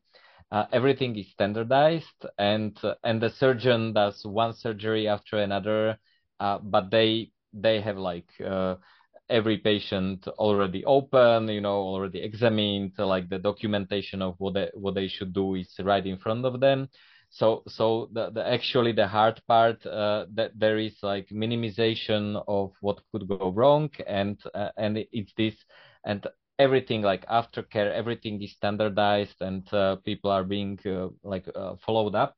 Um, I don't I don't want to say numbers because I, I forgot them, uh, but uh, but it's a very interesting case um, of how um, a, a, medical service that is quite in demand uh, can be can be uh, cheap, high quality, profitable, and uh, people are traveling for that from from from many countries. So so medical tourism. So uh, something similar uh, in uh, Slovakia is uh, laser eye surgeries. You get a bus of tourists uh, from Austria or from Schwechat airport. Uh, they, they, they come into the clinic, they get examined, uh, you know, operation, they schedule the health check checkup and, and it's like this kind of model uh, that is not like a universal hospital that you come and uh, you start talking or maybe i have you know whatever i have back back pain and they send you from one door to another. But it's it's like a process that has a like a like a strict um, uh, step by step uh, mm-hmm. uh, plan and that that lowers the cost. So so Yeah, and it's probably like a franchise model uh, or something. I, am not sure, but in, yes, in Mexico, they're in, opening more. Yeah, yeah. In, in Mexico, yeah. I, I I knew about like um, some kind of uh, similar franchise, but focused on diabetes treatment. You know, mm-hmm, and it's uh, mm-hmm. also like very low cost, and uh, and actually even in like. Um, uh, low income neighborhoods like and uh, and they uh, they are able to attract like a lot of capital you know because they operate on this like franchise kind of very efficient model. So i think yeah the, these these kind of models are interesting like it could be interesting also for kenya and other countries and probably they actually operate in kenya like as well you know so it's like um uh, or or other places. So yeah i mean mm-hmm. definitely that's something to to to look at for, um, yeah mm-hmm. one more thing uh, about the healthcare that i always like to mention i wrote about it in the in uh, in, in, my my book um, which is unfortunately not in slovak so i will te- uh, only it's only in slovak so i will tell you uh, is uh, luxury so people are kind of uh, you know uh, that there was um, uh, there was this woman who who had uh, one of the first uh, um, uh, anti-aging gene therapy, which was like super expensive, and and she has done it on herself, and people were saying, oh, okay, you rich people, you do your anti-aging therapies. Uh, but no, actually, uh, luxury uh, good means it's financing development. financing development means that they can develop it, test it, and scale it, and the price will go down. So uh, I think uh, anyone, almost anyone on this uh, planet, probably uh, has uh, better uh, dentist than uh, Napoleon, who was uh, kind of you know high status and rich guy.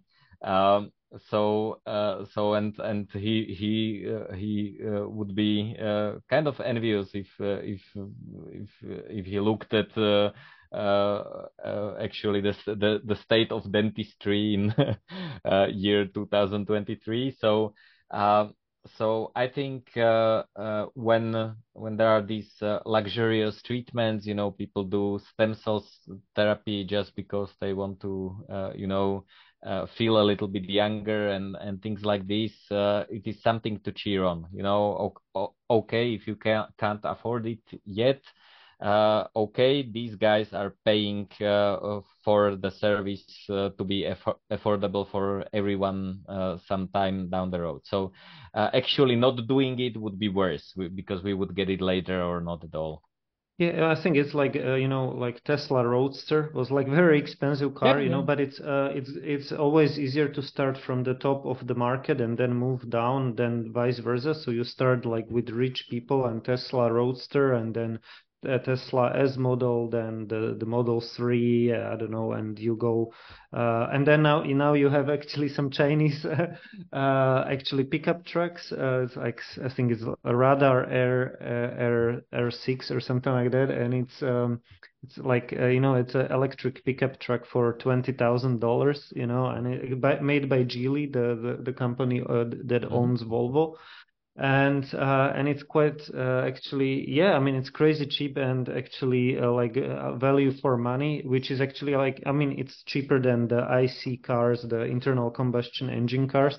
And interestingly about uh, about the eu you know because i was like i was looking at the i don't know just like uh, I don't know some Mahindra trucks actually there in mm-hmm. in Kenya as as well or I, so you know mm-hmm. like and I was like okay this is like 18 18,000 euros like okay maybe I could and you, you know and you could pay like uh mm, like in 4 years so every year you you yes. buy you, you, know you pay like four I don't know it's like 4,000 yeah. something it was 18,000 yeah. something I don't remember so I was like mm, okay, maybe I can buy it, like finance it like this. And then I, I was uh, writing the dealer, and they're like, oh, sorry, we can't we can't sell these trucks. You know, the, they they're still the, the offer is online, but it's like you know the EU regulations or something. I was like, oh damn, and then I was like oh shit, you know, like uh, sorry, sorry for swearing here, but like I was like, I can't buy this like cheap uh, Indian truck, and I can't buy this cheap uh, Chinese electric truck, you know. So the the Indian yes. one is just like the regular diesel, no, I don't know, blue anything. It's just like the diesel, and so and I was like And if you look at, I, I, I don't know, I'm probably not gonna buy a truck, but you know, but uh, I look at the price of the trucks and they're like double, and so it's like, who would Yeah. pay this money for this? You know, it's just like, so it's like Well, I don't know. don't have the- another option. yeah, you don't. Yeah. Yeah, no, I think, I mean, probably and just to bring the car metaphor again, I think with the healthcare, I think it's kind of Mhm. similar. You either pay uh, in time, like you are waiting for surgery for a year, and there is this invisible uh, cemetery of people who actually just uh, couldn't make it. They just waited too long.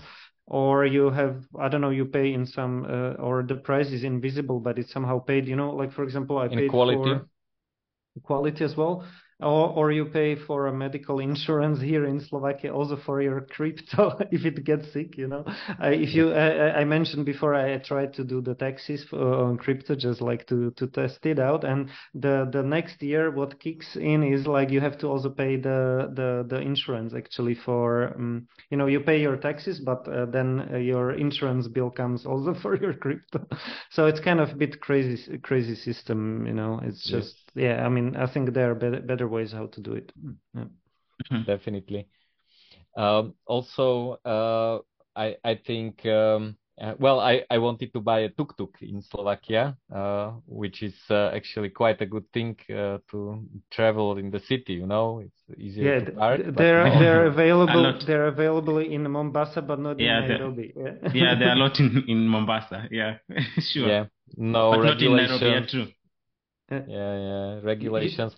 Another another thing uh, that is uh, luxury uh, first uh, was um, uh, was uh, cell phones. You know, only the top managers had cell phones. They were big, ugly, and they, you know, they probably uh, the the transmission had to be uh, much farther, so it would like uh, kind of fry your brain. Uh, you could actually feel that it that it was getting hot, you know, because the towers were farther away.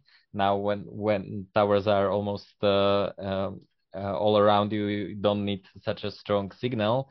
So they paid in uh, luxurious, super un uncomfortable, uh, um, and probably probably not the not the best service. Uh, and now uh, everyone can have uh, this uh, this smartphone. Even even you know the six year old Android phones are are cheap and they're good and they're, they're usable and everyone can can afford them. So um, so that's another example, you know. So um, even in healthcare, uh, the question is, of course, uh, if it's your life, uh, then uh, then uh, you probably want whatever saves your life.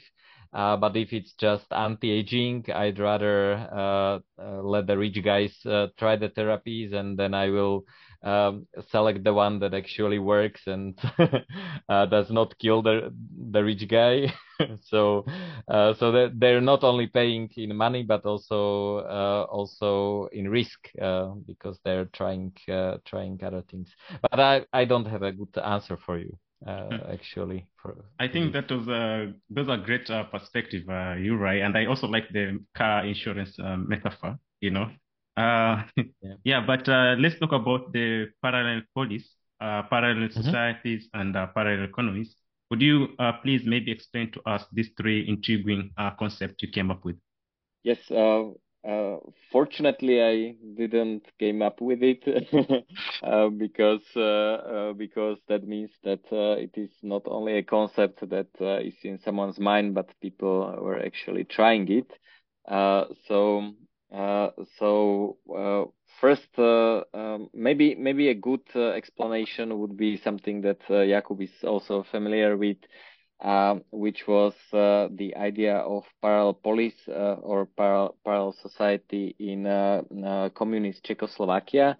Uh, so I'll give you a super brief history lesson, but but I think it's uh, it's quite telling about uh, about this concept. So um, in 1977, uh, there was uh, this uh, group of of dissent of intellectuals uh, who wanted uh, uh, in in the time of hardcore communist party rulership, they wanted to um, to make the system a little bit better. So uh, what they was they wrote a charter and a, a document that they that they presented with the, with the signatures to uh, to the to the government, which was uh, a one party government, communist government. Um, it was called uh, Ch- Charta 77, Charter 77, and it it didn't ask uh, for uh, like a democratic revolution or for for the change of uh, of the system. Uh, basically, they said that uh, they would uh, kindly ask the government to just respect human rights, to actually follow the laws that are in place, because there were many political trials that were um, uh, that were not judged even according to the to the laws created by this uh, communist uh, uh, regime. So so they were making stuff up and uh, and like um, putting people to jail because they made up some fake treason charges and and things like that. So it was like a mild, you know, please our overlords uh, let's let's be nicer to us um, uh, and uh, and uh, that that's one of the ways how you can uh, uh, how you can try to uh, change the the con conditions you live in and to to live in a in a freer society. Unfortunately, it didn't work at all. They they kind of went crazy, and the, there was an, an arti anti-charter organized by the government and like they completely refused and and they didn't take any responsibility for any wrongdoing. It was just uh, you know what are you talking about? This is government of the people and uh, we will do whatever we want to do. Uh, so one of the uh, actually uh, main people behind behind this movement was Václav Benda and he was thinking, okay, so we are in this situation, we live in this uh, dictatorship. Uh, uh, we asked it nicely to change, and it doesn't want to change. Uh, so, what are our options? What what could we actually do to live in a in a in, better in a better society? And uh, usually, you have uh, like basic options such as well, you can escape the country, but it's not viable for, for for uh, the majority of the population. Um, you can uh, organize a revolution. A revolution is it's a it's a viable st strategy. It worked many times. Uh, but it has uh, several problems. First of all, it is super difficult. Uh, that means also super expensive. But if you don't pay it in money, you need to organize a lot of people. You need to uh, to uh, have a critical mass, um, and uh, and it's quite difficult thing to do. Another problem is that revolutions are often violent, and if uh, one of your core values is uh, non-violence, then this is a no-go, and you cannot tell in advance, you know, how uh, how they react, and if, if the um, response to uh, to uh, an attempt at revolution uh, if it won't be violent and and they knew that they're easily putting people to jail. So so violence is definitely not out of the question. So so revolution probably not a good idea. Reform didn't work. Um, so, uh, so he wrote uh, an essay, which you can find in English if you Google. It, it is called uh, polis. Uh, Parallel polis. Polis uh, means uh, um, it's from Greek, so it's P O L I S, not not police like cops. cops. Um, and it's from Greek word for city. so, so the city states were called polis, but uh, in this case, um, it means uh, a smaller societal unit, so it can be like a like a village or or, uh, or a society. Mm-hmm. So so parallel society. So his idea was, okay, we cannot change the system. Uh, we have tried uh, the the reform way. Uh, we don't want to do the the revolution. Um, so what we can do is we can find a strategy uh, that uh, that uh, gives us what we want without actually changing the system. So the strategy is uh, you do uh, what you absolutely must to do, uh, and then you organize a parallel solution. one of the best examples and the easiest to understand is parallel education. So of course, if you don't give, if you don't uh, we lost you. That we. The sound, yeah. Uh, but you're back. Yeah. You're back. Mhm. Yeah, you're back. Ah, okay. Uh, so, so the best example is uh, schools. So, uh, if uh, if you don't send uh, your uh, your children to a government school where they will brainwash them with whatever Marxism, Lenin, Leninism bullshit that they that they taught in in schools, uh, there will be consequences. Usually, they will take your children and put them to uh, foster care or like state uh, state system, and you will probably be jailed even uh, because mandatory education is mandatory for a reason. Um, so you send your uh, children to the school, but then you can say, okay, um, in the evening after everyone comes back from school and people come back from work, let's say 6 p.m in someone's kitchen. There will be a presentation about whatever Western liberal values uh, for uh, six kids uh, that are mature enough uh, not to snitch on the fact that someone is teaching them these, you know, forbidden things. So you com comply to the minimal extent that you absolutely have to, uh, and then you create a parallel solution that is better and uh, that is uh, according to your values. Uh, so he uh, proposed uh, several pillars. parallel education was one of them. Um, he had parallel information exchange, which is not as important right now, but but it was I, I, think one of the keys back then because uh, they didn't have internet, uh, so uh, so they kind of optimized the information network with um, samizdat and and uh, forbidden literature and uh, and spreading of information. So before that, the information was spread uh, according to status. So the most important dissent, you know, Václav Havel, who later became president, he would get the book first, and then you know uh, after he reads it, he gives it to someone with a little bit lower status. So uh, Václav Benda said, no, screw this. Uh, the book will be get uh, to the person who will be able to make the most copies in uh, in in the shortest time, and that is how the information will actually effectively spread. And uh, you know, screw status. If uh, have a proof of work, proof of work. Right? Yes, yes, proof of work, definitely.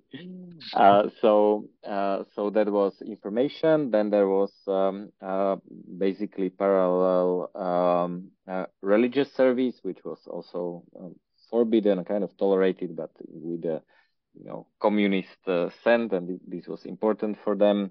Um, there was uh, parallel culture, which uh, was definitely not invented by Václav Benda. Uh, um, uh, Czechoslovakia had a very, very lively and vibrant parallel culture, including literature, theater, um, underground concerts, and and all this. So this was already in place. He just he just listed it as, uh, as uh, an important aspect of parallel society.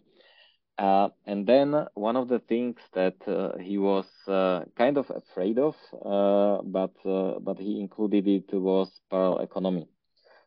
so most people think that you know when when they hear parallel economy, it is you know whatever people dealing heroin on the streets that was not the case back then. Uh, the the case back then was uh, uh, basically if someone was um, uh, uh, was anti-state and anti anti-communist back then, uh, the the state basically tried to attack them also economically. They wouldn't give them a good job, and and parallel economy was basically uh, volunteers giving these people, you know, apples and meat and food so they can they can live a live a, a little bit better life. Um, but this is uh, crucial, and parallel economies have been very important in many different parallel societies. Um, so, uh, uh, so parallel um, uh, parallel economies. Uh, so th this was an example, and this was like a well-written theory. Uh, but uh, but parallel societies have been common uh, uh, for for for ages. Um, what you can see in uh, in most uh, cities, uh, there is most large cities at least there is a Chinese minority. In in larger cities there is also Chinatown town or like a Chinese district, and this is a in sort a square, of parallel. Yeah. Yeah, in a, in a square, there, there is also this is uh, kind of uh, um, uh, a concentration of of, uh, of, people, and they form a parallel society of sort. So, for example, if uh, two uh, two Chinese uh, have a dispute, they will never go to the state court uh, to settle the, their dispute, and that there is um, there is a way to to handle disputes within the community. So th this is also an important aspect because if uh, if you uh, don't want you know shitty service and uh, uh, in uh, most countries I, I believe the, the court system is actually uh, one of the worst uh, worst services that the state provides um, so it's also like in the same example it can be like the way muslim uh, also operate they have like qadi courts whereby they don't go to for example the court of appeal or you know high court they operate their thing, their stuff on their qadi courts yeah yeah, and also yeah. their finance and also their kind of like how the way how they send remittances or they used to have. Um, I mean, uh, I, you know, and they of of course they have Islamic finance and these kind of things, but also some kind of like way. Hawala, uh, that's the way, that's the word I forgot. I haven't read yes, that, about it for 10 that's years. the financial yeah. uh, remittance or transfers network. Uh, so yes, that's also very important. Uh, so so in uh, in Chinese uh, communities, you would have something that is called a tong, which is which is like a, it would be like a, like a, like a center of the city where they also provide services for new immigrants that that just came to the city um, so they can get financing for the for, for their new business.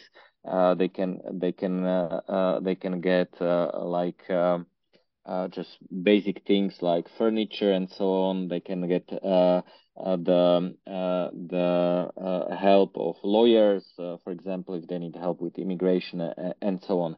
So this is a little bit closed parallel community or parallel society uh, that uh, that handles things inside, and it is uh, in a way invisible uh, from uh, from the outside, from the point of view of the state.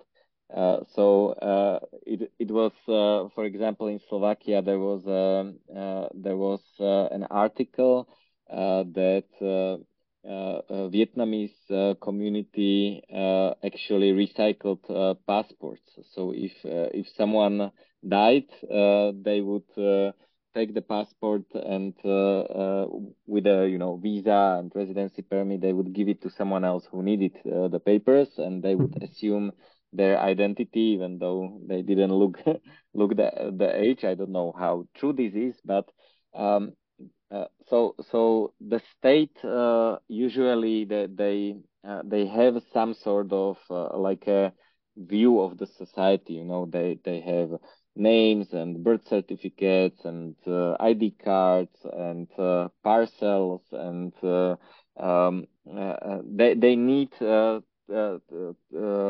to to have a grasp on the society.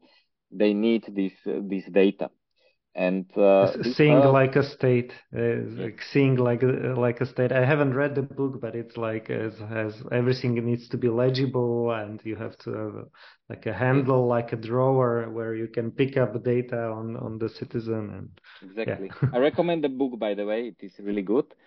Um so uh so i i think uh, this is uh, uh, this is uh, uh, something that that uh, these these communities provide. So so I I just wanted to say it's not something that we made up in our heads. Mm-hmm. You know, it's something that that happens in almost every city of the world day by day and uh, and the, these are the the services that uh, the, the uh, society provides within the community uh, within the society. So what is important about this is that there is a, a clear uh, distinction of who is in the parallel society and who is out. So with the dissent in Czechoslovakia, you know, uh, not all the kids could go to this, uh, you know, uh, lecture about uh, liberal democracy in the evening in someone's kitchen.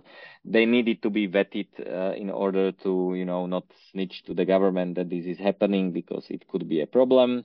Um, with Chinese minority, I would probably be not invited. I would probably be treated well if I if I went there, but I would just not be provided the same service as uh, someone who um, who is the member of the community. So there is a clear distinction of in group and out group, and this is very important because this distinction uh, makes the society uh, work. Uh, some uh, of the some of the aspects of the society only work uh, when uh, when they apply to everyone. So, for example, if you have a, a way to uh, to judge and handle disputes, uh, you need to be able to enforce them, and you don't have uh, usually policemen that will, you know, beat you up and jail you if you don't comply with a with a court decision.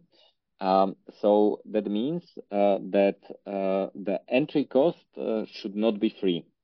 Uh, what, what, what it means, uh, free doesn't necessarily mean money, uh, but it means that this, this you, you need to spend some effort, for example, and it is better to be in group than out group. So, for example, if uh, if in uh, my parallel society I would uh, I don't know steal, and then uh, then uh, there is some kind of uh, local process that that actually says, okay, Juraj, you stole, you need to return whatever money back and pay damages, and I would say, oh, whatever, you don't have cops, I don't care. Um, then the community will clearly say, okay, you are out and you will not go to the lecture about liberal democracy. We will not help you get visa and uh, we will not give you financing and all these things. So, so these are intertwined and there, there should be like a clear distinction of who is in and who is out.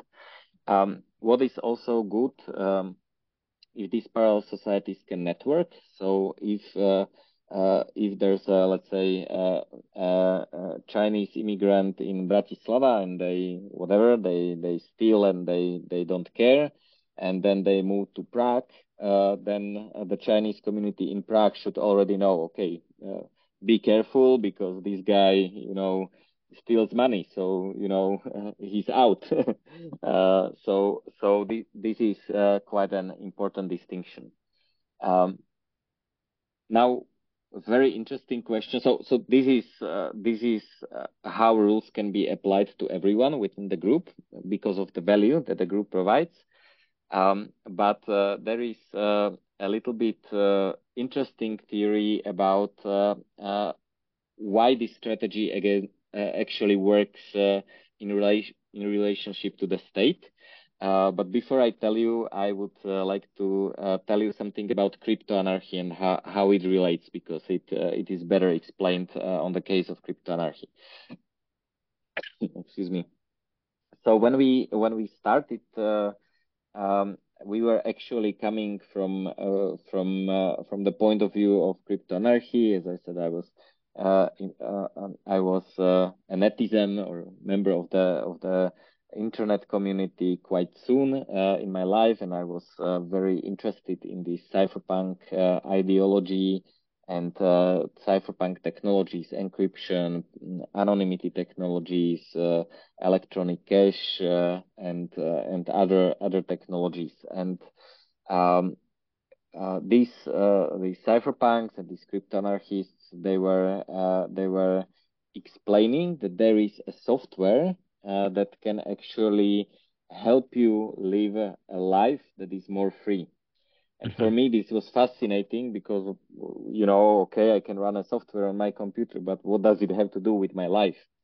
Um, and uh, basically, uh, the the strategy starts with uh, creating uh, a sort of parallel society on the internet.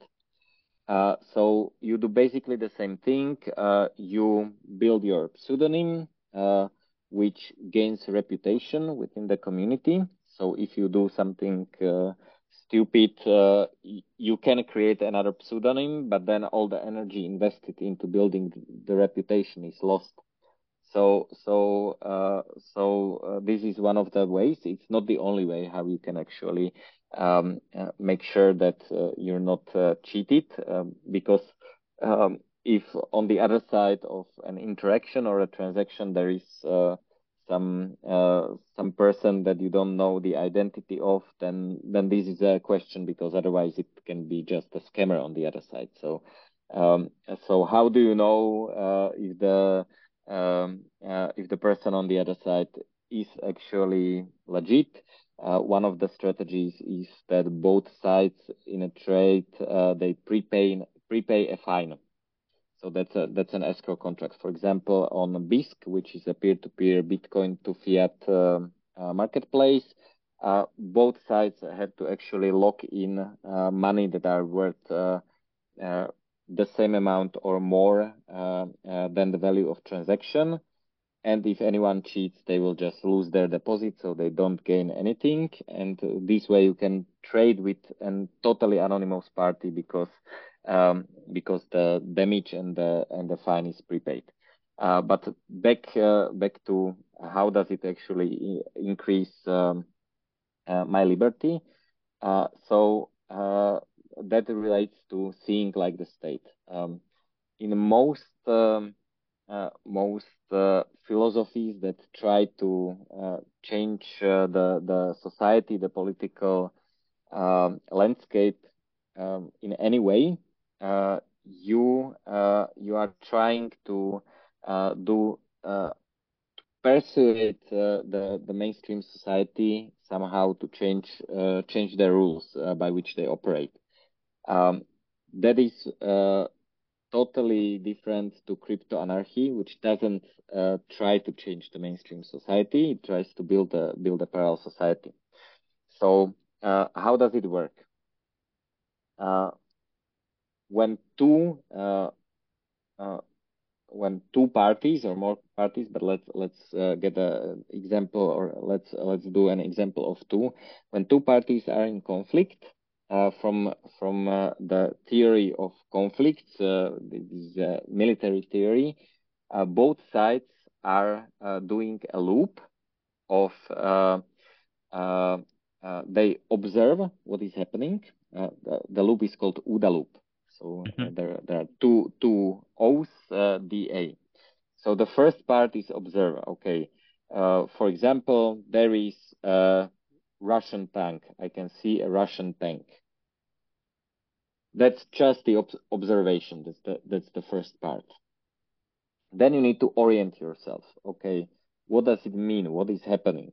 Is the Russian tank uh, coming towards me? Uh, does it want to shoot me or it will shoot uh, at my enemy or, or, something like that. So uh, you orient yourself and you see, okay, this this Russian tank is going towards me, uh, so I need to do something.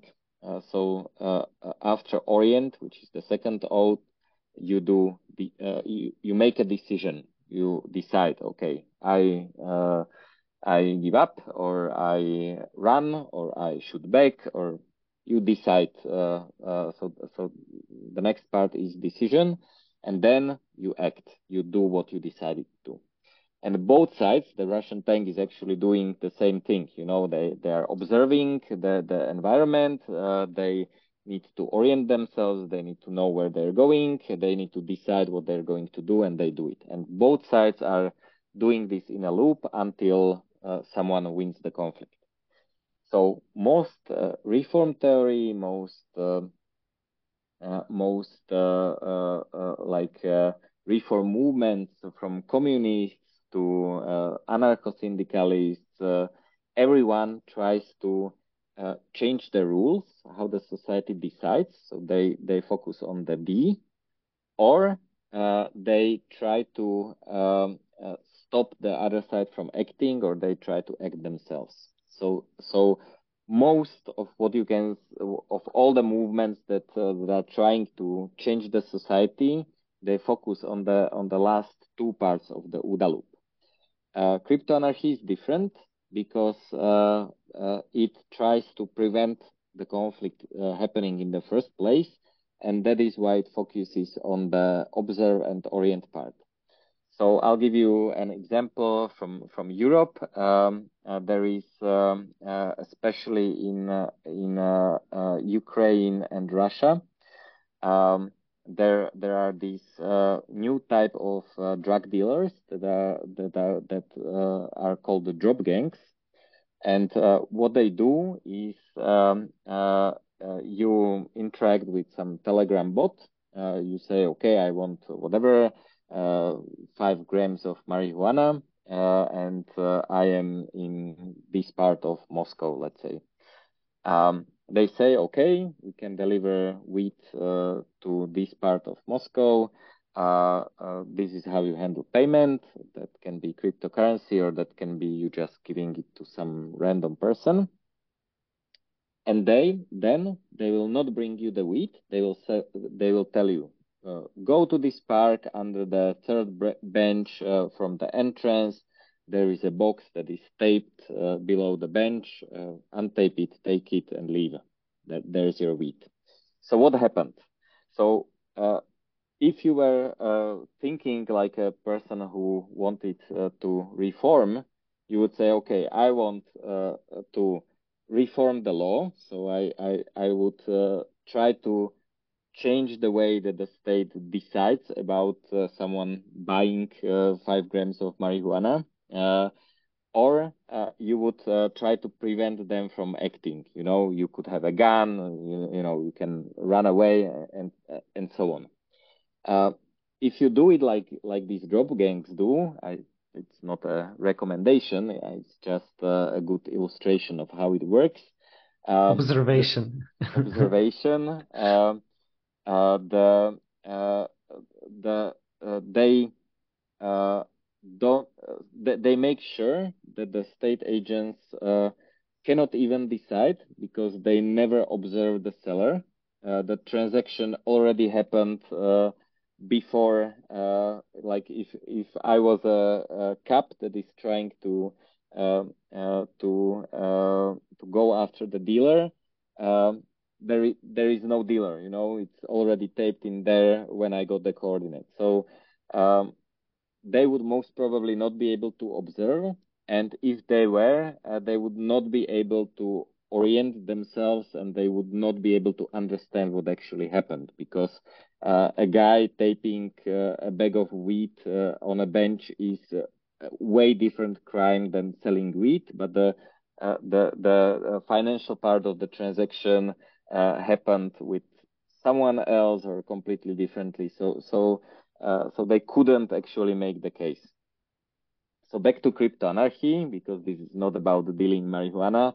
Um, uh, crypto anarchy uh, basically allows you to move your activity into a realm which is uh, anonymous, encrypted, um, and uh, it's unobservable. So if you are seeing like the state, uh, Jakub was mentioning a, a good book by uh, uh James Scott, I believe, uh, is the name of the of the author.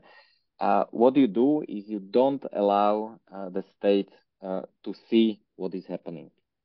Um, so we were kind of thinking about these ideas of crypto anarchy. So crypto anarchy has the wor word anarchy, but it is not something uh, that crypto anarchist movement wants to achieve for the mainstream society. So it's not a reform. We don't care if there is a state around us. We accept that most people actually want the state and that they uh, they are afraid of anarchy, you know.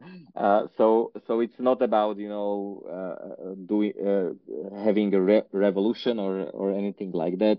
It is a strategy how to decouple uh, or how to uh, form this kind of parallel society. First of all, in the virtual space, and then we realized, okay, but this is kind of very similar idea to what uh, this uh, Václav Benda had with Parallel Polis. So we kind of connected it back to our uh, Czechoslovak history and and turned it into into um, uh, this uh, complex idea because we are physical people, you know, chatting online. Uh, nice, we can interact, we can we can talk now, but but we still are physical beings and we still have physical needs such as healthcare and uh, uh, you know love and making kids and uh, all the all the other things. So uh, so uh, find find your mate in the network state. Yeah yeah yeah. Crowdfund it. Yeah then then do a do a DAO voting for the provider of the genetic information and yeah. So yeah, yeah, yeah. No, sorry, go go on. That was just like find your mate in the network state. That was like one of the the just like some kind of uh, mo- uh, ideas or mottos, you know, or framings for the like you know, they, like during our meet, uh, meetups, you know, every other weekend uh, weekend there was another reframing of the network state. So it was like uh, this was like one kind of motto or, or a, nice. a kind of a half a joke uh, there so yeah but it's nice. uh, it's also important right the physical uh, physical is important uh, but uh, digital can be it's maybe mm, yeah you can start in the cloud and then it's like cloud first land last but not land never as i mean Balaji yes.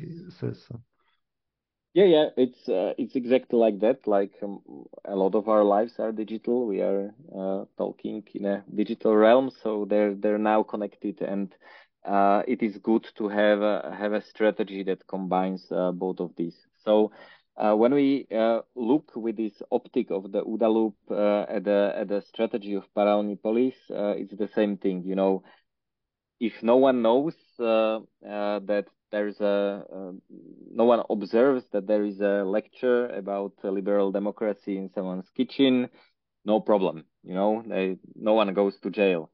Uh, if they see that there is a meetup of some people but they don't understand what is going on okay it's uh, friends having a good time in someone's kitchen and uh, uh, again no problem. So uh, so then there is a uh, then another part of the of the strategy is uh, you know to um, to have this kind of in group that provides value to the people uh, that means that no one will snitch because then they will uh, lose uh, lose this value that they already invested in, in being part of this uh, this group, and it should have uh, direct uh, benefits, including economic benefits. So that is why um, why we encourage people doing business together, for example, because that's a that's a good way to um, uh, to ensure that uh, that everyone benefits uh, from being a member of this parallel society. So,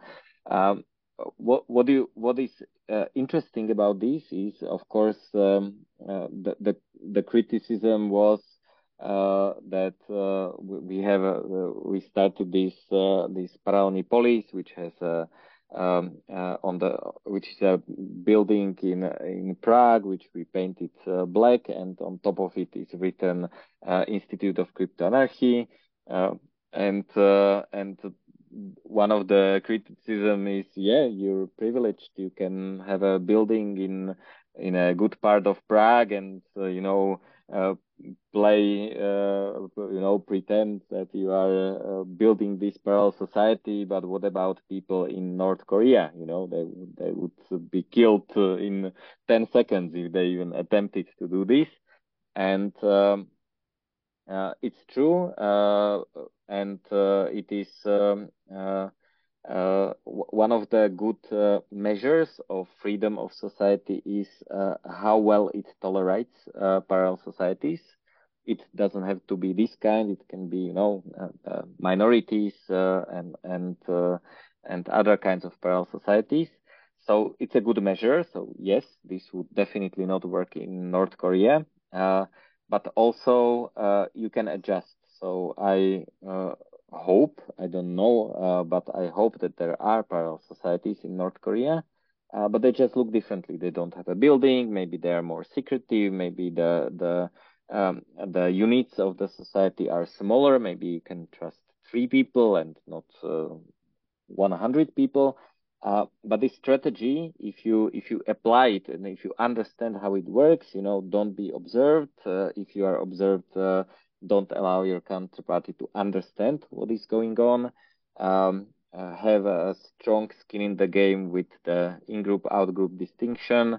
Um, and uh, if you are using technologies, use them in a private way because the states want to see, they want to observe. And uh, if you limit uh, this, uh, this uh, the, the way that your opponent sees you, then then the then then the strategy might work. Um, so nothing is guaranteed, of course, but uh, but this this is like a short intro how I how I view these these parallel societies and how it relates to crypto anarchy. Maybe I would just add also like this thing uh, as a state there there could be also a moral uh, critique there you know it's just like um, mm, that uh, the state wants to see everyone legible you know you can imagine like uh, like like a nice kind of complex forest versus let's say the state run forest that is like as a, a, kind of like a park you know? So it's like Im- imagine centrally like planned. national yeah yeah yeah. Yeah like uh, not even just like a national park because you, you can have like some like a rainforest kind of national park but like imagine just like a city park you know? Or uh, or let's say um yeah yeah so like the the state uh, kind of like uh, sees people as a as a number or like the state name, and it's kind of like just like very. Um, it's basically the the critique, or maybe how Balaji would put it, that the state is not a smart regulator compared to Uber. You know, like I don't know, it's like a taxi meda- medallion uh, in New York or in the US. Mm-hmm compared to Uber. The Uber can track drivers like every second or, you know, and um, gives star ratings and the taxi medallion does inspection once a year. So the, the moral criticism here is that the, the, the, the state or even maybe like the old establishment, they are doing like they're seeing as a state, but we have a better alternative uh, that could be used by parallel societies but uh, that is used also like by companies as Uber and for example so it's like the not seeing as a state but learning as a machine. So uh, for example like you can use AI to actually make like better kind of um, to to maybe distinguish or make better regulations in the market you know? Like uh, basically you want to ban bad actors as Juraj you, you mentioned that if there is someone who is stealing let's say in some kind of parallel societies in Bratislava it would be like uh, good to uh, for the people in Prague to kind of know or get the the, the message get the, the memo that the, the, the person is not trustworthy and then you want to also maybe do some kind of like a st- not star rating or some kind of like just like um, yeah karma or something for the members or some kind of karma economy or uh, mm-hmm. how reliable their services are but it's okay it's just like some mm, but I, I wanted to just like this moral justification that actually seeing as a state is not enough i think that's like always good to start from from there. Because maybe it wasn't i don't know maybe it was like uh, okay in the 1950s when the you know there was like this big centralization also as Balaji says but like you had uh, um, also high uh, the trust in the society at least in the west was like higher if you if you look at i don't know small countries like the scandinavian countries and they had like these i don't know public um, uh, services but also they were actually mm, uh, I don't know, they had this tradition of these folk schools, like going back like hundred something years, and so and also yes. uh, they were quite like um, unified societies and not not fractured and, and so so. But okay, maybe centralization has worked in some kind of smaller scales and in different periods of of times. Probably it could work also with AI. I don't know. It's just like uh, on a on a bigger scales than it's working now. But like um, I think yeah, it's just I think the Uber versus uh, Taxi Medallion is maybe a good because uh, Uber and you mentioned it also in that your chapter of the book, but Uber is also kind of they started kind of like a parallel society, right? Like they did the the innovation in regulation, like Uber and Airbnb. They definitely they definitely did some uh, some punk uh, kind of uh, yeah uh, moves there. Yeah. Yeah, same with Skype. Uh, they say that uh, if uh, Skype asked uh, Estonian, they were started in Estonia. If they asked the Estonian telecommunication bureau of how they should do internet calls, they they would have not started until today because uh, there was no decision. So it's better to ask for forgiveness.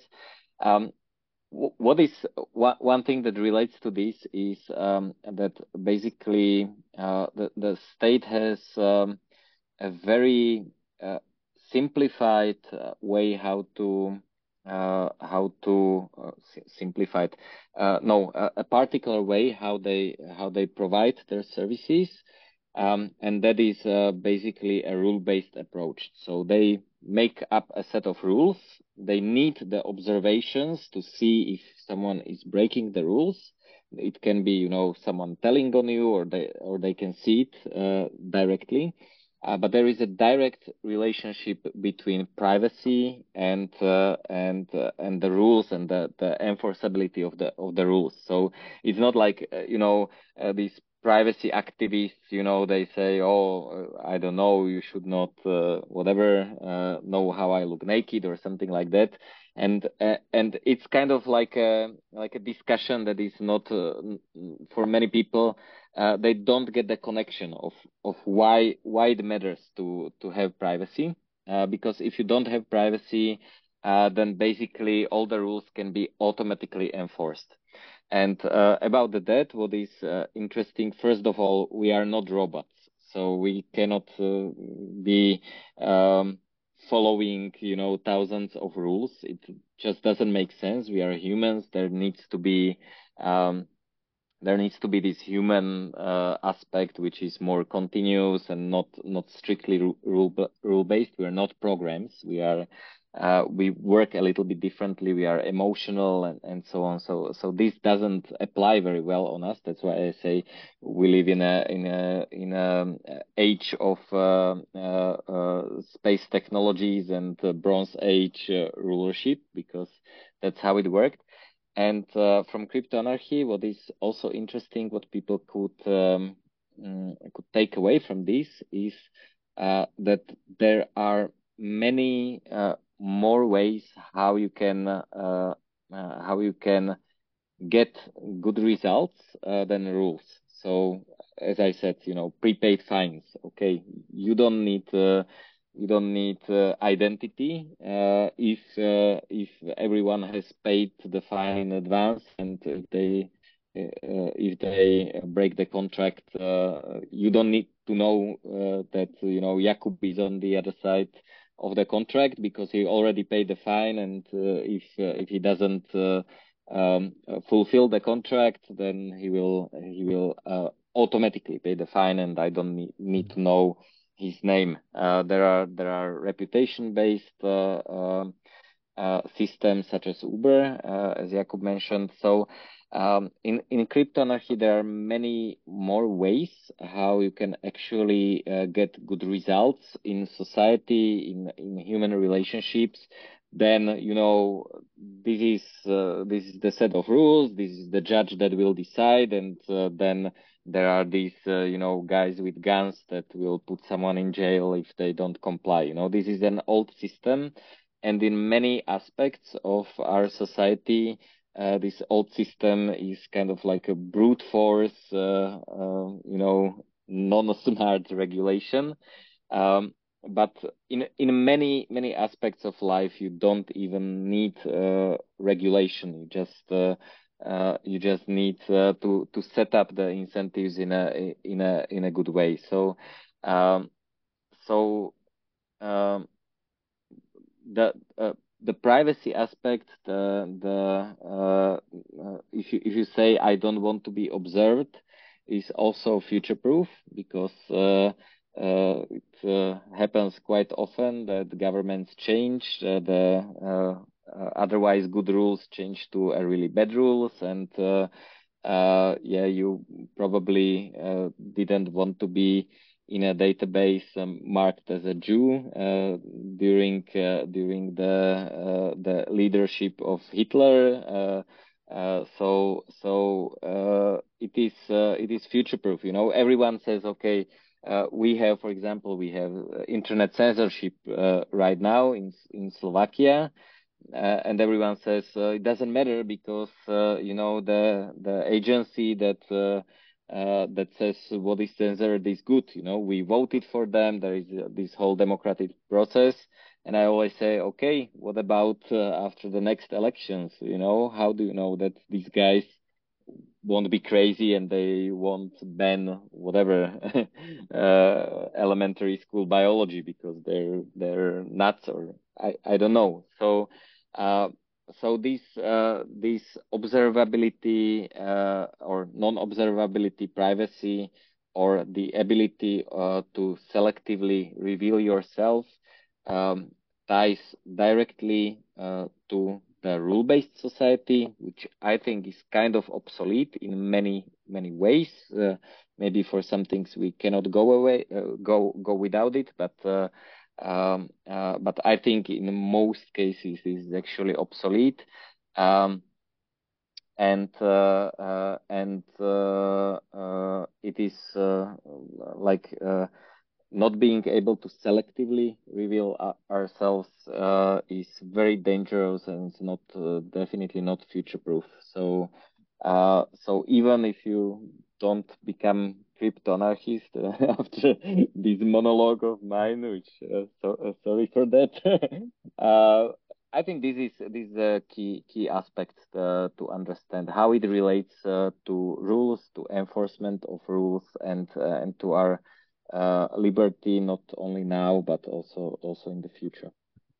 Uh, so it's like a rule of code is maybe better than rule of law uh, in some some ways, but also pseudonymity is important because the state is like hoovering all this data, collecting all this data, but they can't secure it, so they they are constantly hacked, and then basically then the criminals get the the your data, let's say on your bank banking balances and or your whereabouts, and uh, they can then create some compromise on you and this this and that. And it actually happens and it will um, happen more and more uh, because of um, yeah i mean the, there is less uh, less uh, qualified people are uh, some some coders who coded all these like old legacy systems in uh, that the state is using still they are being retired and there is less and less people who are like a high skill high quality uh, willing to go to to to work for government. So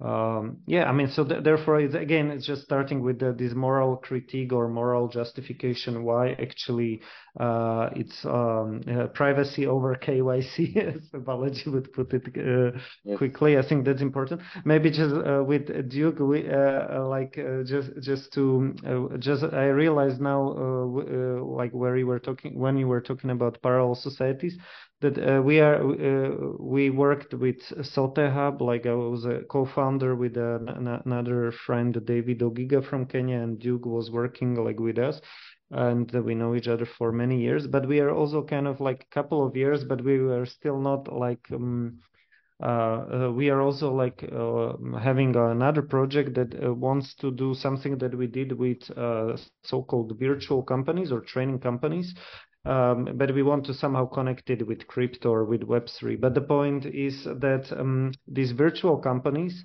it's basically also parallel societies, uh, somewhere between like parallel education and parallel uh, economy because there you know it's like uh, it's a method there are various methodologies like junior achievement or practice enterprises network and junior enterprises like at least three uh, like global methodologies but the basic point is that they are um, used for vocational education you know? So it's like a uh, they don't follow all the rules. Like some methodologies try to follow the local rules. Some are like global, you know, like junior achievement is more global, but it's uh, definitely a parallel kind of uh, system because you have like kids uh, trying to do their business. You know, it's like uh, they have their like student company, and the student company is using uh, some, let's say, token money, but is also doing some like trades with real money and stuff. But they, you know, they have like their own rules, but it's for educational purposes only and uh, we would like to connect it with web3 or crypto and uh, but we are a bit slow but also the it, because we, we feel like this this could be like one of the hacks uh, how to how to get more people into crypto you know through like uh, vocational education and this mm-hmm. kind of methodology so it's just like um, just like now i connected we have, it with parallel doing, we have yeah. been doing this in, in well, not this, but uh, um, like virtual companies uh, in in Paralelná Polis in Bratislava. So basically, what what we were doing is um, that uh, there were many activities uh, that uh, uh, were done by some members of the community, but not all all the community, um, and we needed uh, kind of these instant companies that could, uh, you know, they, they could last a week. So I'll give you an example. Um, you want to organize a Bitcoin meetup. That's just a, just a normal event that has uh, that has uh, some costs, uh, um, uh, and there is there is a uh, cafeteria involved because people need catering. Uh, there is uh, rent involved and technology involved, so you need to kind of rent rent the room and maybe the projector and uh, make a recording. Um, then you need uh, tickets, you need a speaker, you need you need marketing because you need to tell people that there's a, there's a meetup. So suddenly you have a, you have something that is organized maybe by 10 people and uh, excuse me and it happens um, on friday you know and after friday you want to see okay uh, did we get a good feedback? Meaning uh, did we make a profit or something is wrong? You know maybe the uh, the rent was too expensive maybe the marketing wasn't too good and so on. So what we what we created um, is this virtual company that had a budget and uh, they agreed okay this is how much uh, we need to pay for for the cafeteria for the room. Um, uh, then uh, uh, then uh, we need to pay some money to the speaker probably a percentage of the profit. Um, then also the people doing marketing they they can also be paid as a percentage of profit so that so they're motivated. And you create this super fast and super super small crypto virtual company that uh, has a legal entity of the nonprofit itself. Um, and what is nice is you don't need uh, voting uh, within the community for even for use of the space uh, because um, from the from the community at large, uh, it's you know someone renting a room and uh, and renting a cafeteria. So so the entrepreneurs are actually the people who are who are doing this micro event, and they can they can and it's not play money; it's real money. You know, people need to buy tickets, and and you see if you have a profit or loss, or if you can improve something with the next meetup. Um, the next meetup can be with different people. Uh, at least the speaker will be different usually. Um, and you can have these micro companies uh, within the framework uh, for many things. Another thing we did is uh, there was uh, a virtual reality, uh, like this uh, this new form was just starting. We wanted to buy um, uh, Oculus Quest, and we wanted a space in in Paralelnopolis, in Paralelnopolis in Bratislava where people could play with it. Um, uh, but then you know some members uh, of the of the community said you know this is stupid I don't want to pay for some whatever Facebook devices and you know it won't work. Uh, so they didn't want to risk it. So basically you create a micro crowdfunding. Everyone gets their uh, their share based on how much they contributed. That's the share of the profit. And and you again create this okay you can see uh, did we actually raise enough money to to buy the device. Uh, uh, if if that's the case, if we actually got the got the device, then we can set prices, we can experiment with them. But it involves only those people that uh, uh, that uh, wanted to try try this micro micro business mi micro enterprise. Um, and uh, what is nice is that on crypto, uh, we did it only on Bitcoin, not even tokens. It's uh, you know you can do whatever multi-sig or you have an Excel with accounting. Uh, you can even do it uh, on, on fiat if you want, but uh, Bitcoin is nice and transparent in this case. Um, but uh, what is nice about this is that if you don't have the framework, if you don't have the whatever non-profit organization, this is almost impossible because even registering a company, you know, costs uh, money and takes whatever two months. so um, so in this case, the parallel society can can provide the interaction with the state uh, because you cannot, uh, you know, make money just by random coalition on chain uh, of of a multi-sig wallet. Uh, uh, that's probably uh, probably not a good idea. Maybe maybe it is, but. you could see it even even during the pandemic. Uh, maybe you remember there was a crowdfunding campaign um, in Slovakia for for some uh, uh, uh for some uh, I think face mask, respirators, and some some basic stuff. we were printing the the shield for the for the mm-hmm. doctors and and things like that. Um, and if you look at the crowdfunding campaign, they used a completely different company that already had a bank account. Otherwise, they would not be able to do it. You know, so so someone said, okay, this is a company that I started few months ago. Uh, we can use it. It's empty.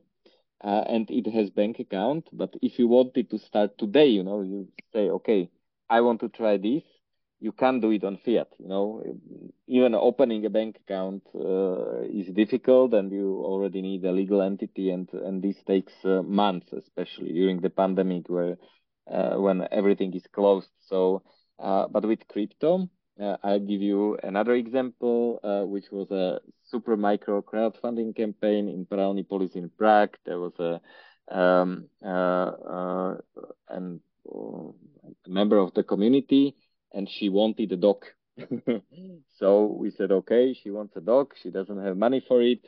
Uh, let's see if uh, other people think it's a good idea. So here's the address. And when this address has 0.001 Bitcoin or uh, however much it costed, we are buying the dog. and it took us three hours and uh, in half a day she got a dog, you know. Um, so, so uh, so yes, these uh, kind of virtual companies, virtual activities, uh, they allow allow for this uh, this fast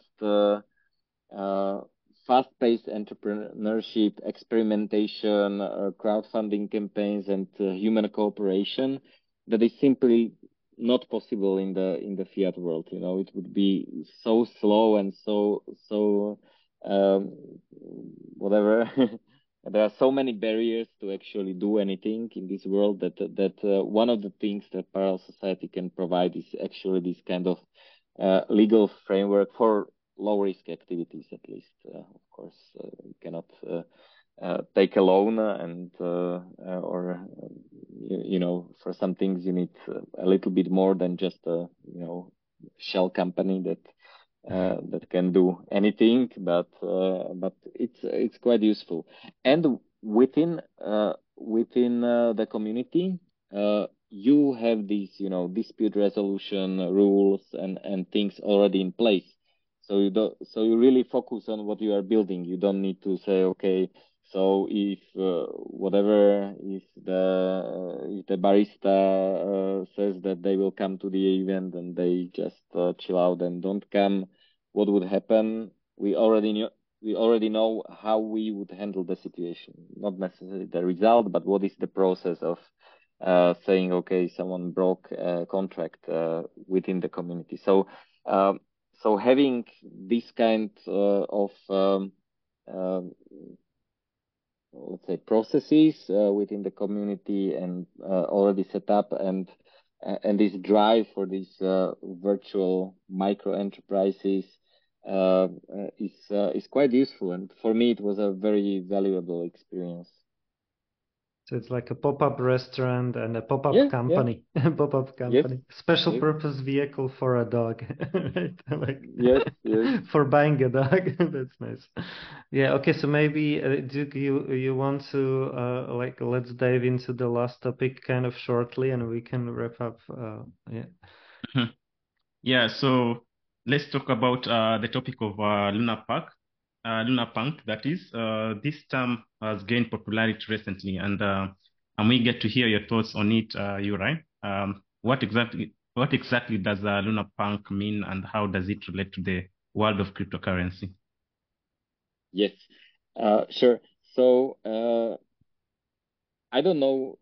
uh, it I think it uh, it comes from an article or uh, developed idea uh, of of lunar punk comes from an article by uh, by Rachel Rose O- O'Leary. Uh, she uh, described this dynamics of uh, lunar punk uh, in uh, in these crypto projects. Um, so first, uh, let's define it by contrasting it to Solarpunk. So uh, Solarpunk uh, is uh, is this idea that is prevalent mainly in Ethereum community, and it's a very positive outlook of the world, which uh, says, um, okay, now we have this uh, coordination mechanism, money, we can do voting, we can do crowdfunding, and we can actu- actually achieve uh, many good things in the world. So um, if you read uh, or look at some solarpunk image,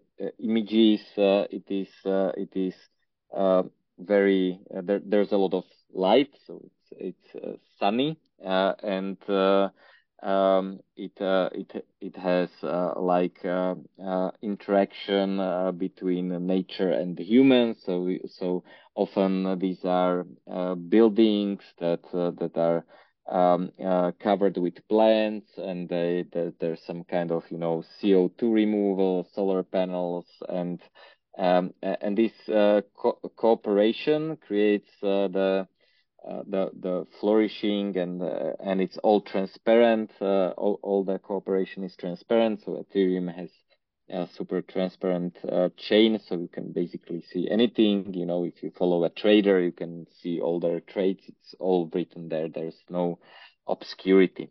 Um, so. Uh, this relates to again seeing like the state. everything is seen by everyone, and that includes the state. Uh, so so that's how it ties uh, uh, a little bit to crypto anarchy. Um, but the main problem is that of of course I want people to do these things. the problem is that usually when politicians see at other people actually solving uh, problems, uh, they don't like it because they're the providers of the good and uh, great sunny tomorrows. So, um, so uh, they often get attacked. They say, okay, you cannot, uh, you know, provide uh, financial services to the to the unbanked. I know that we know as a as a political class that they are unbanked, uh, but uh, but you need to follow our rules first, and if the rules are wrong, you need to convince us to change the rules and so on. So so the response of normal people is great. We will have these great things, you know, and we will be, you know, um, uh, we will have nice relation to the nature. Everything will be ecological, and you know, uh, we are building something that is, that is actually nice and that we would uh, like to use. Uh, but the reaction of politicians, of course, uh, usually is no, you cannot do it uh, because we we are the ones that should provide these services, and you are kind of taking our job and then we cannot get uh, votes if just some random people on internet decide to uh, to actually do the job for us. Um, so uh, lunarpunk uh, has uh, another kind of imagery. Uh, it is also positive so so the result is good Uh, but what they what they say is that maybe it's not such a good idea to do it completely transparently. Maybe uh, maybe uh, let's not include people who don't want to be included. So let's uh, include people who have skin in the game. Uh, let's be more private. Let's uh, let's you know if if there's a nice building that has this uh, uh, whatever uh, nice relationship to the to the nature and solar panels. maybe let's consult it with people who actually want to live in that building and not the whole society and the whole blockchain. Uh, but uh, so so this uh, this lunar punk imagery is um, is dark in a sense of being uh, being hidden from from the view of everyone, but not dark uh, in a sense of negative or something like that. Um, but where this distinction shines, uh, pun intended, is uh, uh, is uh, what happens when when the mainstream society or the political class when they actually attack something like that so we could uh, see this um, in the case of Tornado Cash. Uh, Tornado Cash was a, a, provider of privacy, of, of uh, let's say, mixing service on Ethereum blockchain, and it was attacked by the state. So what happens is that uh, Tornado Cash wasn't actually very resilient against this uh, this attack. For example, the lead developers were known by the state names, so they uh, uh, they they could assign a physical body, and only physical bodies can be put into jail. So uh, now now they they have some kind of problems. Um, so so it creates this kind of dynamic uh, sorry, just to stop there. I think they were jailed uh, without the trial, right? Or held uh, with in Netherlands, like one of the yes. either founder or, yes. or developer, right? Yes. So it was like kind of strange. There, there, will there will be a trial, but uh, it's kind of common also in Slovakia. You know, you first jail people for five years until the court proceeds, and then then they say sorry, not enough evidence. You can now go after five years. So uh, it's uh, not a good trend, I think. I think uh, bad people should be maybe in jail or at least pay damages, but uh, um, but what is happening now is uh, is uh, jailing uh, before the court makes the decision, and I don't, I don't like this trend in society. So uh, but yes, uh, so so but what happens uh, in the in the kind of like uh, wider economy is that Tornado Cash was used by some people who wanted more privacy. Uh, not all of these people were good people. Uh, there is a suspicion that there was like a uh, North Korean uh, ransomware group or hacking group um, uh, also uh, getting privacy through this technology. But there were many other people who were just uh, trying to to get more privacy. Um, and what happens is that after a successful attack on a project like this, the project dies. it didn't die fully, but we can say that no one sane would actually put money into Tornado Cash because it would uh, basically blacklist their, their their coins. So uh, all the users that want privacy uh, and that would normally use Tornado Cash, they had to move to other projects uh, that were not successfully attacked by the state.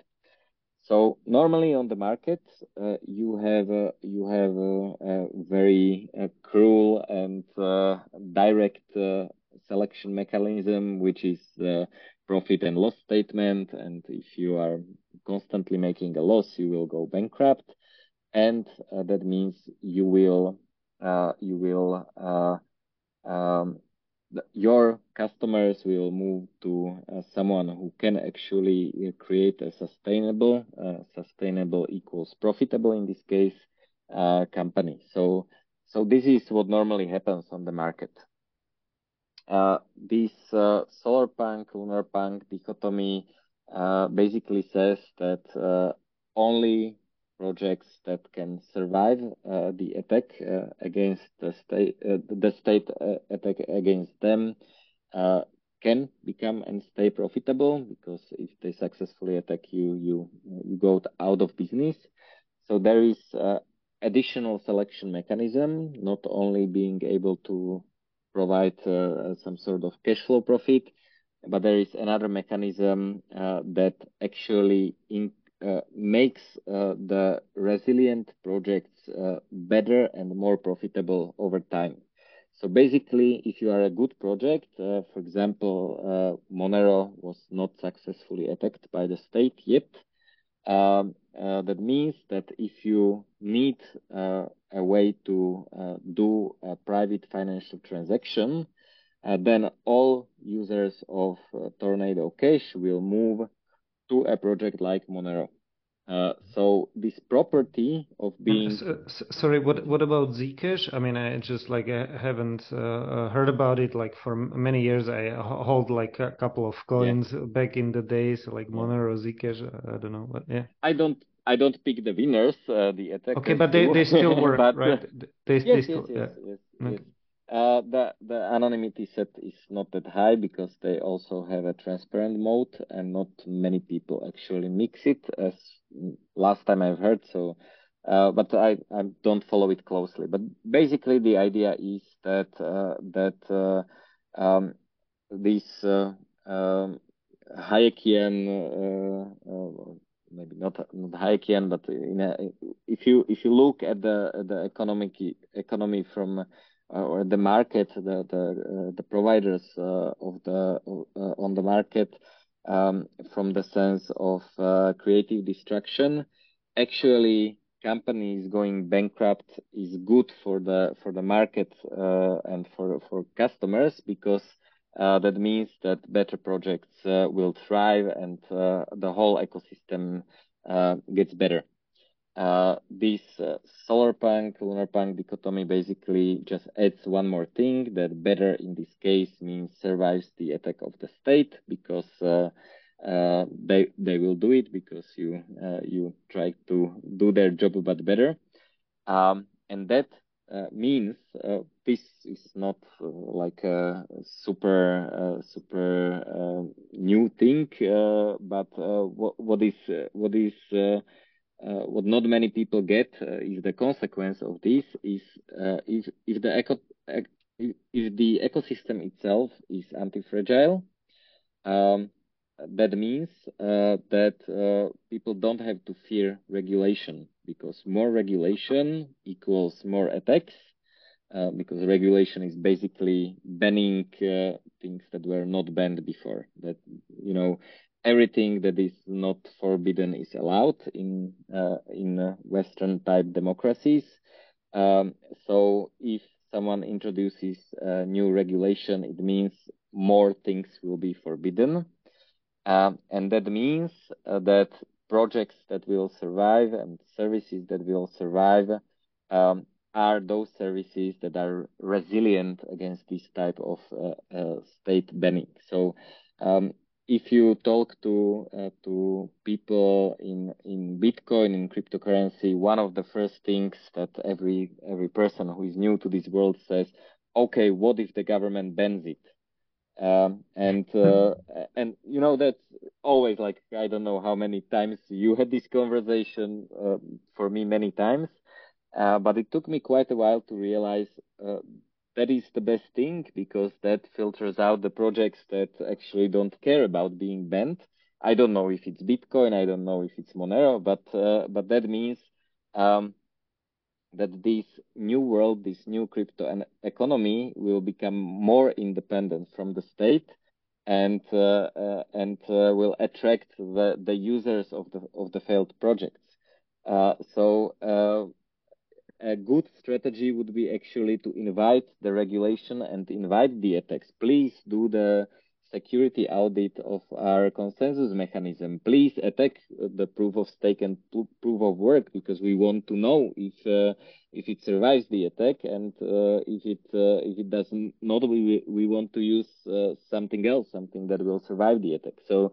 Um, so it's a it's a very weird uh, realization because you understand that actually uh, any type of attack uh, on the system makes it better, and uh, that's a tough job for it's anyone. Uh, yeah, it's very yeah, that, that was quite uh, shocking to me when I when I read it. I mean, but uh, qu- quite uh, in, a, in a in a good way. That um, it's kind of Nietzschean, you know. Like uh, I don't know, Alexander Bard. Uh, we uh, Duke had on on and, and on podcast oh, twice. we great. yeah, yeah. he actually mentioned that he's like a bit old school. Of course, he's like I mean, we, we love him, and he's also very frank, so we can be frank. He's a bit older, so he's like kind of um, mm, uh, he was attacking Monero, you know, like, oh, but the Monero can't exist because I don't know, the state will ban it uh, after after some time. But he would actually love uh, this lunar uh, solar punk versus lunar park uh, lunar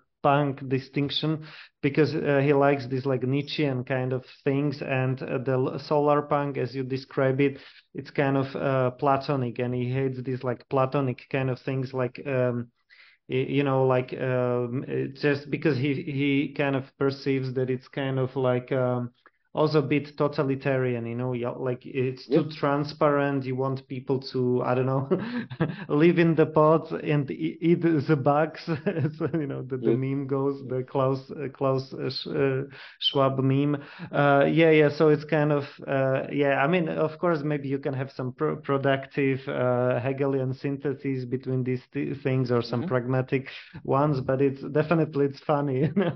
it's kind of you are kind of inviting like uh, some kind of workout. Uh, it's like proof of workout or something like please attack us. but it's also similar to like uh, the, the, the the Peter Thiel the, his thesis about like the monopoly is good actually you know mm. because the, kind of at least in my head it kind of connects uh, to this. Um, I mean you are inviting competition, but you are also kind of inviting regulation, so it kind of um, uh, eliminates the weaker players and then you kind of you you could provide you could be like zero to one you know you can uh, like achieve kind of monopoly let's say for monero or bitcoin uh, because mm-hmm. uh, it I don't know. It's just like maybe I'm wrong but I kind of connected it. And I actually I can even connect it, connect it with uh, wokeism as as a, some kind of like a shit filter you know like a shit test. Uh, it's like I think that's the term that actually Alexander Bard would use as well. It's you know like uh, it's like some older women they usually they sometimes when you have like some new colleague we had the situation we have you have a new boss and uh, he's getting shit tested by these older women you know like uh, who are there working there 20 years like they're giving him lots of shit you know like i don't know mm-hmm. just like talking talking badly about him even in front of him you know so just like but when you pass the the when you pass the test then you you can be the boss you know kind of you know it kind of eliminates yes. the weaker players so i think it's uh, it's interesting to to observe this kind of dynamics so yeah very very cool i mean a lot of thought provoking uh, things actually here with uh, uh, lunar park uh, lunar punk, punk. yeah, yeah. yeah, one one thing i would like to add uh, is that uh, both of these are actually kind of like uh, archetypal examples. So I'm not saying that Ethereum people are stupid at all, you know. uh, like there is a little bit of naivety in the community, but also they, uh, many of them understand uh, that this is a problem. Um, another thing is that um, it's um, uh, it's transparent, but it's not centralizing. So so they uh, they enjoy like many different uh, projects and uh, experimenting with solutions, like even probably maybe more than uh, uh, Bitcoiners or or Monero people. So I I just want to make clear that it's it's kind of like an extreme archetypal example, like how how would you you know uh, put it in a picture or like uh, write a Wikipedia entry of it. But yeah. of course, uh, projects and humans are are complex. And I want to recommend one more thing: um, the article that I mentioned mentioned by uh, by uh, Rachel uh, was turned into a very good video. Um, which is called Lunar Punk and the Dark Side of the Cycle. You you can find it on um, uh, on YouTube. I think it was made made by uh, Rekt News, if I'm not mistaken. Um, and it explains the concept uh, visually with animations and uh, it's uh, her reading the the article. So it's uh, it's a really nice primer, and it's much better than than uh, uh, my my monologue. Uh, so go check it out. It's one of the best videos I have seen uh, this year and last year. So I, I highly recommend checking checking it out. So, sorry, what's the name again? Just maybe to... Lunar Punk and the Dark Side of the Cycle. Ah, nice, nice. Ah, okay, because of the bear bear market and uh, invites the regulation. the bear market invites.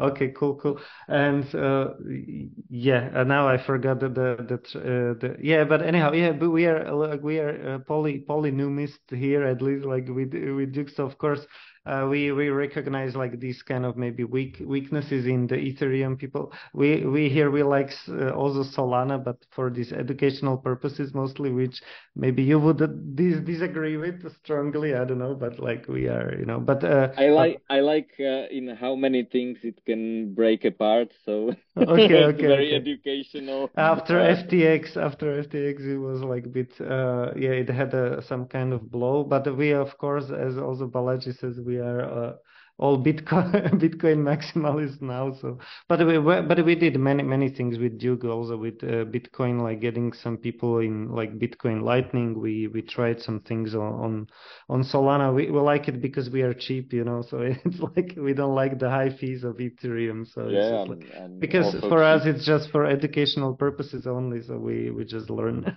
we we learn cheaply, you know.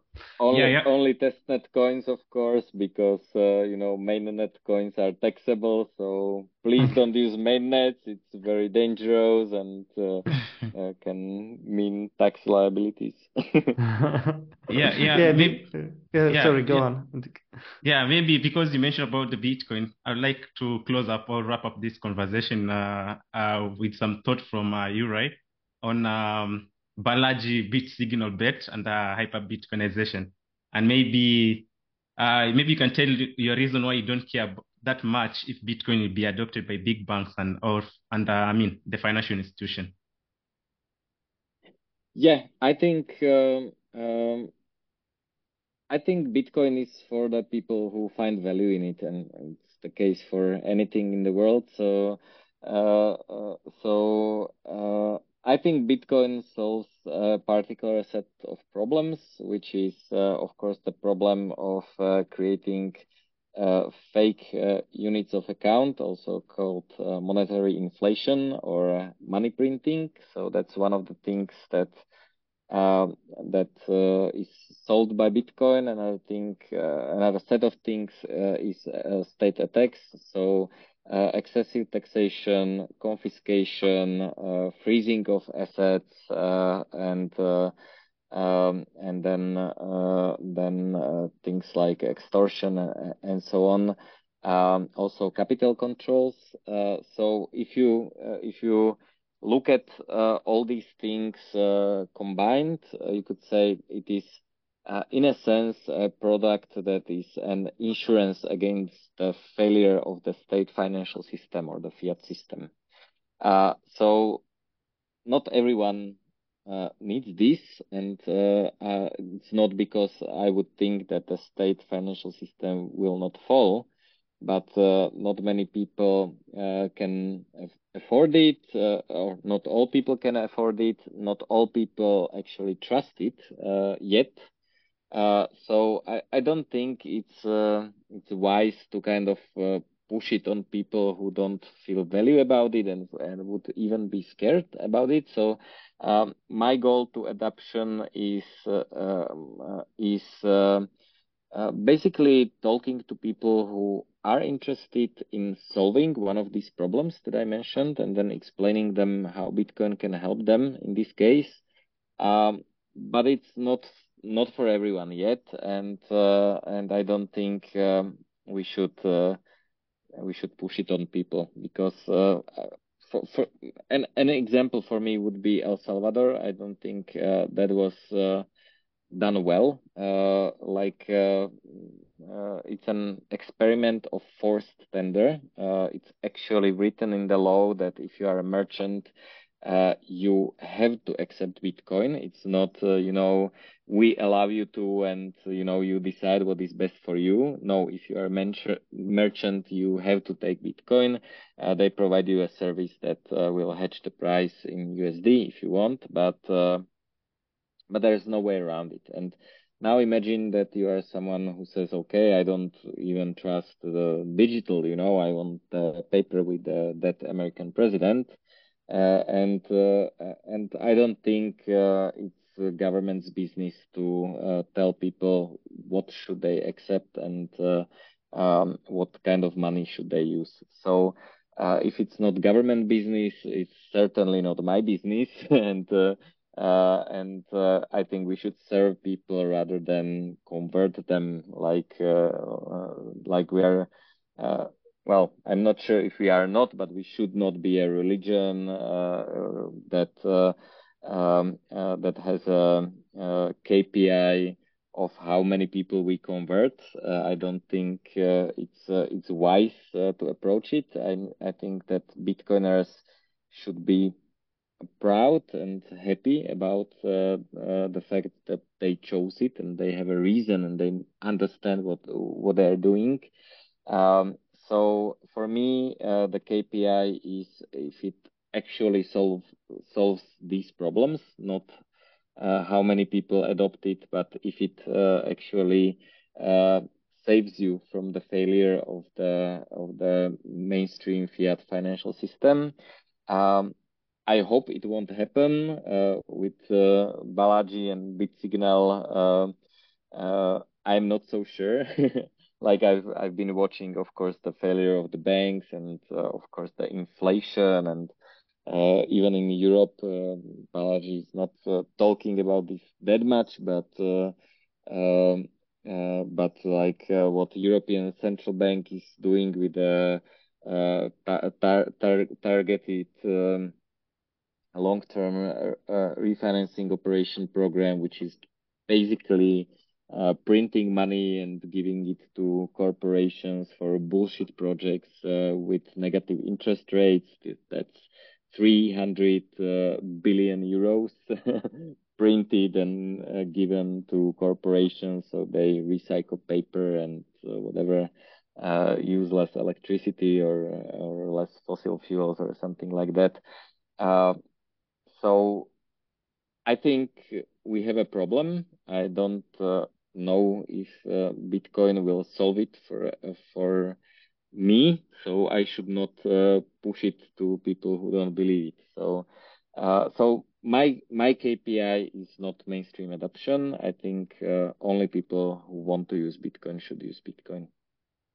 So you are more like a Zoroastrian there, you know, like uh, it's like they're mm, uh, okay. Also, uh, Alexander Bard is one. Uh, he's also Zoroastrian, but they're like you know like no, he he he invented his own religion.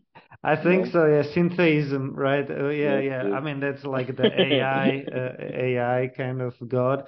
Uh, but uh, it's just uh, like a nice thought experiment as well. Mm-hmm. But uh, but the, the point is, there are like hundred thousand all around the world. They're quite small religion, but like they own like half of wealth of India. You know, like the Parsi, Parsis, like the the Indian Zoroastrian. So there are like few, but they they don't push their religion onto others, but they they're quite wealthy, you know, so maybe that's like your model. Probably there could be some middle way as well, you know, like to, uh, I don't know, to grow also in population, but maybe not put it, uh, not push it onto other uh, others like that much. Um, well, you know, I'm yeah.